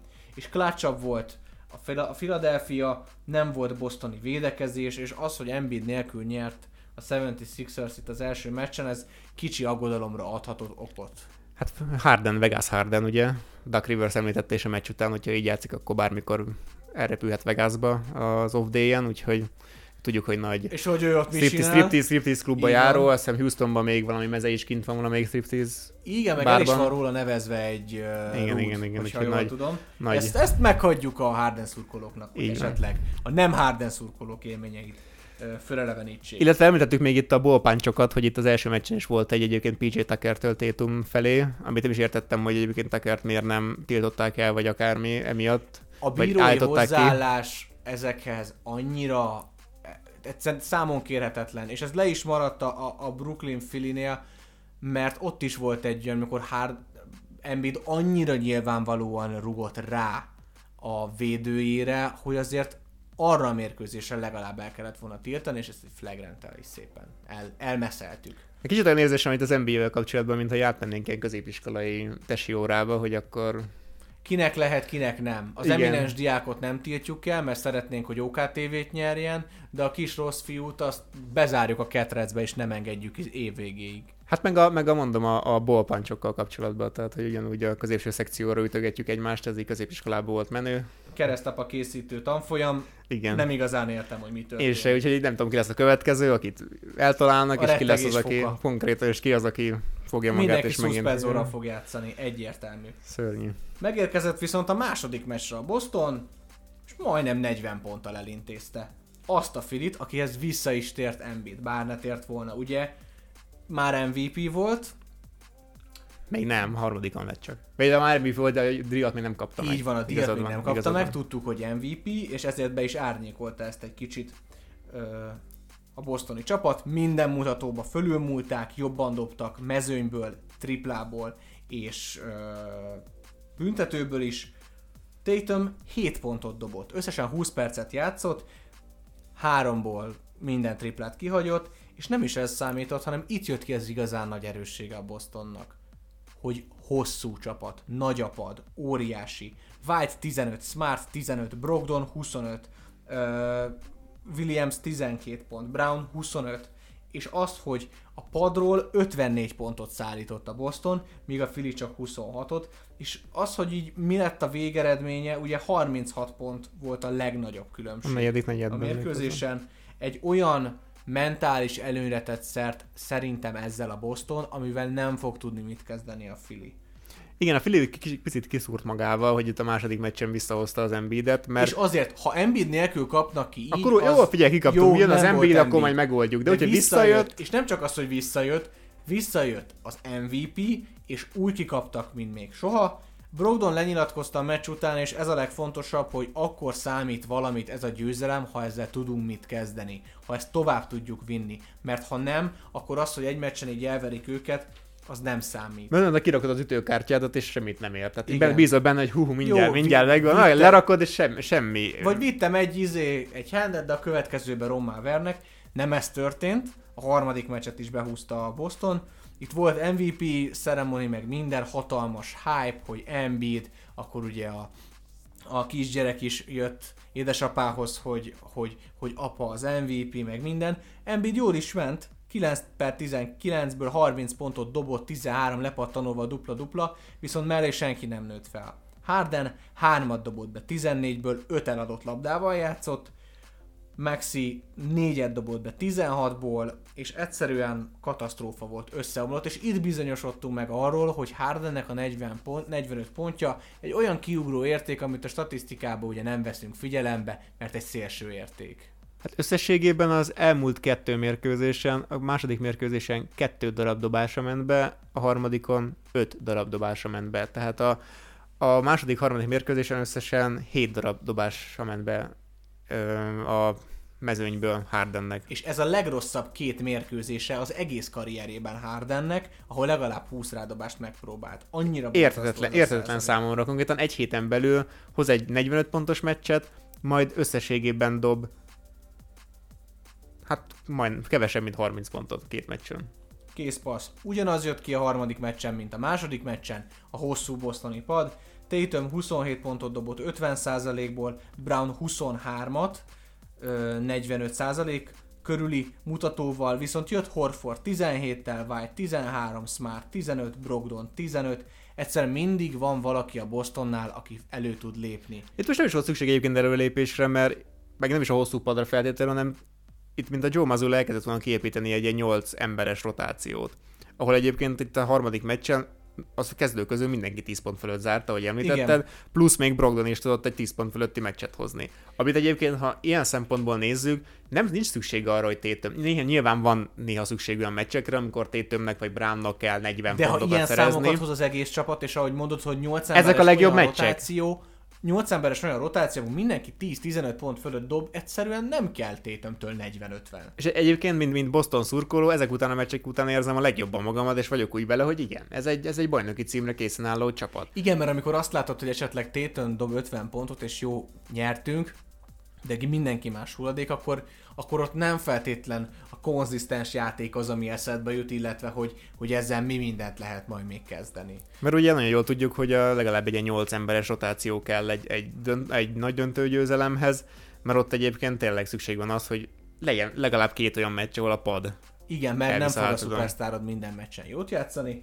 A jóstat erre az összecsapásra szintén ugyanaz, mint a Denverire, ma este eldől. Ha ma este behúzza a Boston, akkor onnantól kezdve a Philadelphia olyan még ödörbe kerül, még mélyebben, mint amiben van mentálisan, nem fog Hát három egyről nem jönnek vissza, főleg úgy, hogy ez Három egyről ez a. Philly nem fog visszajönni, lesz. esetleg egy meccset még fognak nyerni, tehát itt három vagy két mérkőzésen el fog dőlni.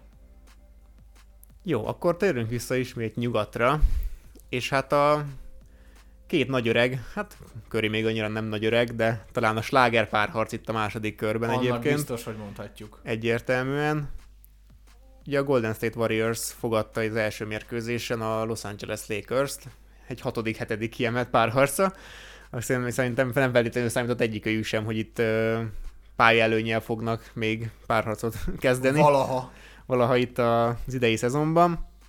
És hát az első mérkőzésen ismét a páratlan számú mérkőzéses Anthony Davis-t kaptuk meg, aki ugyanis páros mérkő, pá, páratlan számú mérkőzéseken fantasztikusan játszik, páros mérkőzéseken szörnyen. Páratlan számú mérkőzéseken fantasztikusan játszik, Igen, ez páros jó, ez, ez, mérkőzéseken de, szörnyen. de ez, ez, az a fajta hektikusság, amivel még tudsz számolni.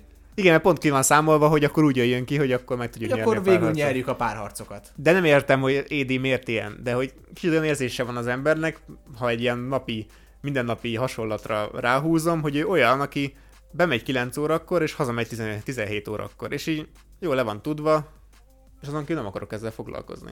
Igen, nem beszél a médiával, békén. hagyjatok békén, nem érdekel, megcsinálom, kosarazni Munka, akarok, munka. aztán jól van, kész. És néha rohadt jól sikerül, néha meg nem. De hogy ennyire ilyen moody lenne, vagy, vagy nem tudom, de van, hogy tényleg ilyen LeBron is a padon ilyen side-eye, hogy így most, most szedd már össze magad, szükségem van rád. Igen, mert alapvetően Anthony Davis a faktor szerintem ebben a párharcban. Ha Anthony Davis jól játszik, akkor nem fogja tudni megfogni őt senki, és akkor viszik a palánk alatti területet. Mert látjuk, hogy ez a Lakers összeszedte magát, és három pontosokban fölveszi a versenyt a Warriors-szal. Sőt, Hát meg a palánk alatt ugye senki, tehát ugye a Warriorsnál nincs olyan ember, aki megállítaná, mert Looney még megállította Sabonis, de Looney nem annyira mozgékony ott a palánk alatt, mint egy Anthony Davis, tehát hogy te, testben még meg tudja testben. állítani, testben még meg tudja állítani, de hogy így hát kimozog alóla, kimozog mellőle, onnan már esélytelen. Ugye ez egy hatalmas sakjátszma, Darwin Ham és a, a, a Warriors-nál Steve Kerr között, és látszik is, az az első meccsen dominált a palánk alatt Davis. A második meccsen változtattak egy kicsit, és így Green került rá. Ez már egy kicsit nagyobb harc volt valamicskével, itt tudott is nyerni ezen a Hát amiről a beszéltem, a, a mozgékonysága, Így tehát van. a Jamarcus Green sokkal inkább kisebb testalkatú, mint, mint Looney, kevésbé szedi a lepattanókat, mint Looney, mert ugye a Sacramento ellen Jamaica volt Green három és- meccse is, igen, ahol 20 Jamaica plusz. Green és Draymond váltogatták szépen azt, hogy mikor éppen ki van Davisen, ez kicsit jobban jött ki. Itt a harmadik mérkőzésen pedig Hát megint hozták magukat, igen. Meg, meg igazából ott, hát a harmadik mérkőzésen nem, a, nem úgy alakult, mint az első mérkőzés, mert a harmadik mérkőzés ugye a Lakers nyert, és ezzel kettő egyről úgy átvette a vezetést, de ott inkább az volt, hogy a Warriors dobott szörnyen. Tehát az, hogy egy Warriors szintű csapatnál a, a három pontosoknál 48-29%-ra kikapsz a Lakers-től, vagy a mezőnyből 48-29%-ra kikapsz, és három pontosoknál 39-52-re, tehát hogy így de ezzel nem lehet mit kezdeni. Viszont itt egy potenciális hétmeccs. Ismét. Abszolút, abszolút egyébként, és, és tényleg megint azt dönthet itt, hogy a, a LeBron féle mágia, úgymond, amiről beszéltem, hogy mennyire tudja a csapatot felhájpolni, mert az első mérkőzésen egyértelműen az érződött, hogy LeBron leült az öltözőbe, és megmondta nekik, hogy gyerekek, két nap pihenésből jönnek ki a túloldalon. és egy Láttátok, olyan, olyan párharcból szétverték. láttátok a hetedik meccsen a 25 éves Sacramento ellen, két nap pihenésből jönnek, ezt a meccset meg kell nyerni. Ha ezt nem nyerjük meg, akkor már hátrányban vagyunk, bármennyire is első mérkőzés. És tényleg az történt, hogy bármennyire is LeBron már az utolsókat rúgja a ligában, 40 percet játszott, és Anthony Davis is 43 percet. Tehát így nem volt itt az, a, az nem volt kérdés, hogy nekik ezt a mérkőzést meg kell nyerniük. Ez, ez, ez óriási bruszt, és ez egy óriási, nyilván a LeBron Curry párharc az egy újdonsült az elmúlt tíz évnek az egyik ilyen legnagyobb kettese, akik egymás ellen harcolnak folyamatosan. Ő pontosan átérzi azt, hogy mit kell itt csinálni. James, ahogy beszéltünk róla előbb is, hype ott tartja a csapatot, és ő is szívvel, lélekkel oda teszi magát, és meg tudja adni azt a, azt a királyt, akire fölnéznek, és akiért ahogy előtte is harcoltak, a Grizzlies ellen most is fognak, másokból, de most is ki fogják harcolni. Én itt egy Lakers továbbjutást mondanék. Félek én is, de ugyanitt kérdés számomra, mint a Phoenixnél, hogy meddig lehet ezt húzni, mert nagyon így úgy érzem, hogy a az utolsókat még éppen nem szakadt el, húzza az Anthony Davis is, meg a LeBron is, hogy Hát Anthony mikor Davisnél fognak tudjuk, hogy a megsérülni. porcelánbaba. Igen, tehát hogy mennyire fognak tudni, kicsit, kicsit olyan csalódott leszek, hogyha tovább jutnak, és mondjuk a következő körben sérülnek Na meg igen, egy, egy akkor, Denver az, ellen. akkor az a sok hűhó semmiért. Mert akkor miért volt jó? Igen, mert ha eleve nem bírok három kört play lejátszani, akkor oké, okay, tök jó, hogy megerőltettem magamat, meg kiejtettem a Warriors, de például egy Warriors Nuggets párharca sokkal jobb lenne ott egy döntőben. Sokkal izgalmasabb lenne nézői szemszögből. mindenféleképpen kompetitívebb lenne, mint egy sérült Lakers, mert ez a Lakers Davis nélkül, de James nélkül biztosan is egy félkarú óriás, amivel, amit földöntenek, eldől és nem fog tudni fölállni, mert képtelen rá. De mi jó hír, hogy a második meccsen Clay Thompson visszatért támad, támadási szempontból, ami Legalábbis sér, a Warriors fanoknak mindenféle sérülés, sérülés, sérüléséből visszatér igazából az első olyan mérkőzése volt, ahol, ahol tényleg ez a, hát ugye a hatodik mérkőzéses Claynek szoktuk hívni, mert ő volt az, aki a nagy bajnoki szezonokban öm, 3-2-es hátrányban mindig Jött a hatodik meccsen, és menetrend szerint szállította, amit szállítani kell. pontosan, és így második mérkőzésen 61%-kal dobott mezőnyből, 72%-kal három, három pontosokból, és hát összességében 30 pontot tudott hozni. Úgyhogy ha van még egy-két ilyen Clay meccs ebben a párharcban, akkor, akkor a Warriors ezt be tudja húzni, illetve a Curry is tud még ilyen 40 50 pontos meccseket hozni, mint a Sacramento van, ellen. Csak az a probléma szerintem, hogy a Curry túlságosan le tudják venni, hogy a- az első mérkőzésen ugye a Jordan Poole féle triplánál is láttuk, hogy egyértelműen Curryre fókuszáltak, hogy Currynek ne legyen esélye véletlenül se, hogy labdához jusson az utolsó pillanatokban, és nehogy ő dobja rá az, utol- az utolsó dobást. Dobja rá Pool, aki hektikus, aki, akit össze lehet törni, aki szellem, nem is szellemileg, mentálisan nincs ott. De hogy bármennyire is hat triplát dobott ő is azon a mérkőzésen előtte, Az mint ahogy Clay is, meg Steph is, az utolsó nem ugyanaz. Adni. nem Oda lehet ugyanaz. adni a kezébe, mert nem fogja bedobni. És a Lakersnek meg vannak olyan védőjátékosai, Vanderbiltet egy az egybe bárkire rá tudod rakni a ligába, és limitálni fogja. Mert képes rá, mert megteszi, és ez egy óriási nagy előnye a Lakersnek, hogy van egy ilyen játékos a csapatban. Úgyhogy itt is úgy érzem, hogy a negyedik meccsen minden eldől, hát nem minden eldől, de hogy elég sok minden eldőlhet, mert ha itt 3-1-re a Lakers elmegy, akkor még nem hány mondanék, darab, hára, hány darab visszajövetel van nem mond, a az lenne még a szép, ha, ha egyébként a Golden State visszahozná a 3-1-ről, és akkor visszavágna úgymond LeBronnak, hogy a 3-1-es Igen, döntőbeli a, ahhoz vereségért. viszont akkor Currynek kell blokkolnia egy óriásit, hogy, hogy utána ezzel, ezzel kapcsolatban született is egy kép, pont az e- a legutóbbi mérkőzésről, ahol LeBron James ugyanúgy ö, blokkolta Currynek az egyik dobását, meglátjuk ez a párharc hogy alakul. És az utolsó meccsünk, az utolsó párharcunk három mérkőzéssel a mai napra, az a Miami Heat New York Knicks összecsapás sorozat, ami jelenleg ugye szintén, ahogy már ö, jól informált kollégám mondta, 2-1-re áll. Itt az első mérkőzésen a Miami Heat 108-101-re diadalmaskodott, rendőr sérült volt, nem is játszott, Jimmy Butler pedig mérkőzés közben se szedett össze egy sérülést, bár sántikált, de azért végigjátszotta a meccset, mondta is ö, hogy ő már pedig nem hajlandó leülni. Hát jó meccsnek nem mondanám, 20%-kal dobott triplából a Knicks, 30%-kal a Heat, tehát nem feltétlen az, amire azt mondod, hogy figyelj, ülj le haver, megszerethetem veled a playoffot. De, az, de mind a három mérkőzésre elmondható nagyjából. Igen, ez egy ilyen roncs derby egyelőre. A végjátékban itt erősebb volt a Heat, el tudtak lépni, Branson 7-ből semmi triplát nem dobott be, ezt ő is kijelentette, hogy borzasztó voltam. RJ Barrett pedig azt mondta, hogy nagyon hiányzik Randall ebből a csapatból. A következő meccsre visszajött Randall, és Jimmy Butler esett ki.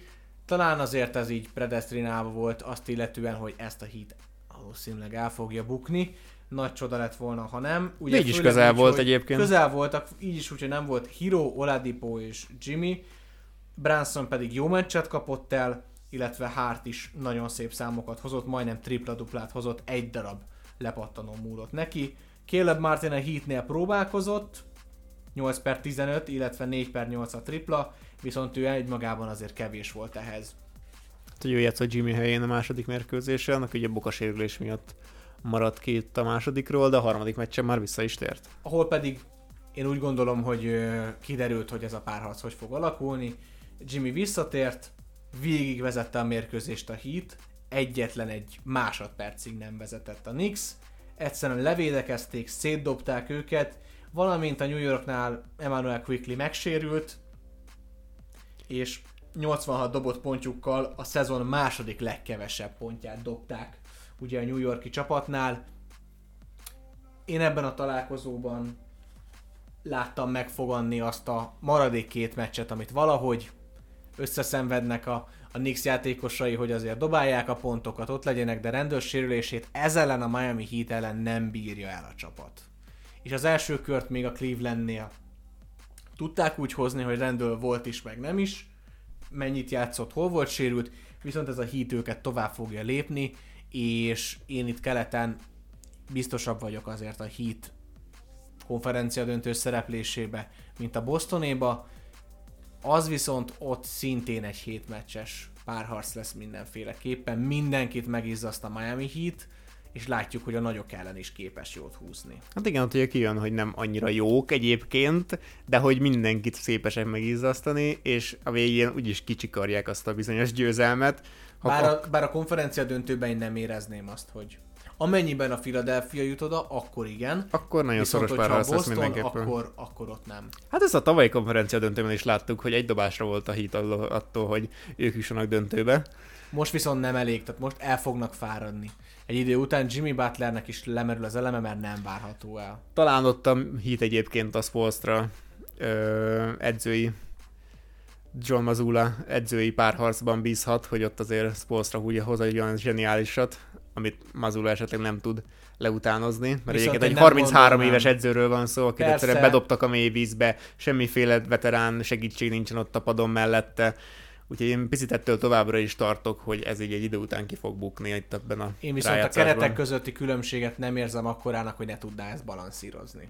Szerintem itt, ha, ha úgy alakul, már pedig úgy gondolom, hogy a legvalószínűbb az egy Boston Celtics Miami Heat keleti konferencia döntő, akkor ott egy 6 meccses 4-2-vel fog a Boston tovább jutni. És ha nyugaton Lakers Denver konferencia döntő lenne, akkor megismétlődne a, a bubble négyes Gyönyörű. döntő, ami ugye tudjuk, hogyan végződött, Lakers bajnoki címmel. Bárki is azt mondja, hogy ugye bubble ring doesn't count, ugye, hogy tartja a, a, a székely mondás, Hát azért számít, mert mindenkinél voltak hiányzók, mindenkinél voltak kiesők, de abban az esetben most kiderülne, hogy mennyire is mennyire is erős ez a Lakers Magic, és mennyire tud kitartani. De én meg erre azt mondom, hogy bubble ring doesn't count, de pont, hogy lehet, hogy duplán számít, mert azért be vagy zárva, senkivel nem találkozol, tényleg mentális, és pont ezt a kedvencem, amikor a Clippers drukkerek mondják, hogy jaj, hát igen, mentálisan szétesett a csapat, mert ugye Paul George is kijött, hogy hát ö, pszichológushoz járt, mert nem bírta a bezártságot, meg minden,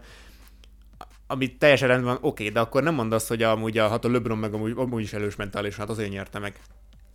Igen, pont Igen. azért nyerte meg, tehát hogy akkor miért kevesebbet, tehát hogy Igen, azért, mert azért, mentálisan nem bírta, hogy meg bírta, akkor ja, amúgy nem ér semmit, mert ő mentálisan bírta. Hát. Azért van ott 38 évesen LeBron James, mert mind fizikailag, mind pedig mentálisan eszméletlen erős, és talán ez az, ami őt a legnagyobbak közé emeli. És zárószóként a fia arra az egyetemre fog járni, ahova én is jártam egy fél évet. Igen, mert látta, hogy, hogy a, a listán, hogy ott van, hogy nézd már, ez a Peti is ide járt. Á, elsőnek beírom. És akkor zárásként csak említsük meg ezt a fantasztikus James interjút, hogy James elmondta, hogy végre valaki a családból college-ra fog menni. Pontosan tudjuk, hogy James is csak azért nem ment a college mert nem, nem került volna be, biztos vagyunk benne. Nem azért, mert annyira jó volt már fiatal, hogy inkább pénzt keresett, és elment az NBA-be pattogtatni majd meglátjuk, hogy a fia is meddig marad bent a ligában. Hát szerintem azért be... be Pontosabban be, az egyetemen, és hogy a liga mennyire fogja elvinni. Hát amúgy, ha, ha esze lenne, és nem tényleg a hype vinni előre ezt az egész történetet, akkor több évet maradna az egyetemen, és tényleg kikupálódna, és tényleg megtanítanák a USC-n kosarazni, mert nem olyan szintű játékos, mint az nem, édesapja. Abszolút Nagyon nem. nem, tehát hogy nem arról van szó, hogy egy, egy per egyes lenne, vagy, vagy egy, egy év után már mennie kellene, vagy akár középiskolából már ki kéne draftolni, hanem tényleg ő egy, egy projekt, és ha egy-két évet, vagy legalább maximum hármat maradna az egyetemen, akkor egyértelműen jobb játékosként tudna megérkezni az NBA-ben, és ott ettől kezdve sikeresebb is lenne. Mint hogy belecsöppem, hype hogy hú, itt van Broni, akkor ő most megváltja a világot, mondjuk egy Orlandóba, vagy nem tudom hol. És nem és nem, akkor, akkor elég könnyen sülyeztő lehet az egészből, és majd így passzolgatják egymás között a csapatok, hogy amúgy névre tök jó, meg minden, de játéktudásban annyira nem. És az, hogy mikor fog a LeBron tényleg odaigazolni hozzá, Igen, ezt akartam mondani. Édesapa csak győzze kivárni, mert ő elmondta, addig szerepel az NBA-ben, amíg nem játszott. Ja, ilyen szempontból viszont egyértelmű, hogy egy évet fog csak eltölteni az egyetemen. Így is van. Hát ezek voltak a számvetéseink, a predictionjeink, mindenféle jóslatunk, erőviszonylatolgatásunk a playoff kapcsolatba, még mindenféleképpen jelentkezni fogunk. Döntő, el, döntő előtt mindenképpen szeretnénk jelentkezni. Igen, és akkor összegzünk, valamint előrevetítjük, hogy mit jósolunk, és mik a döntőfaktorok. A döntőben, a döntő, döntő, döntő hátán nem soká újra érkezni fogunk. Sziasztok! Sziasztok!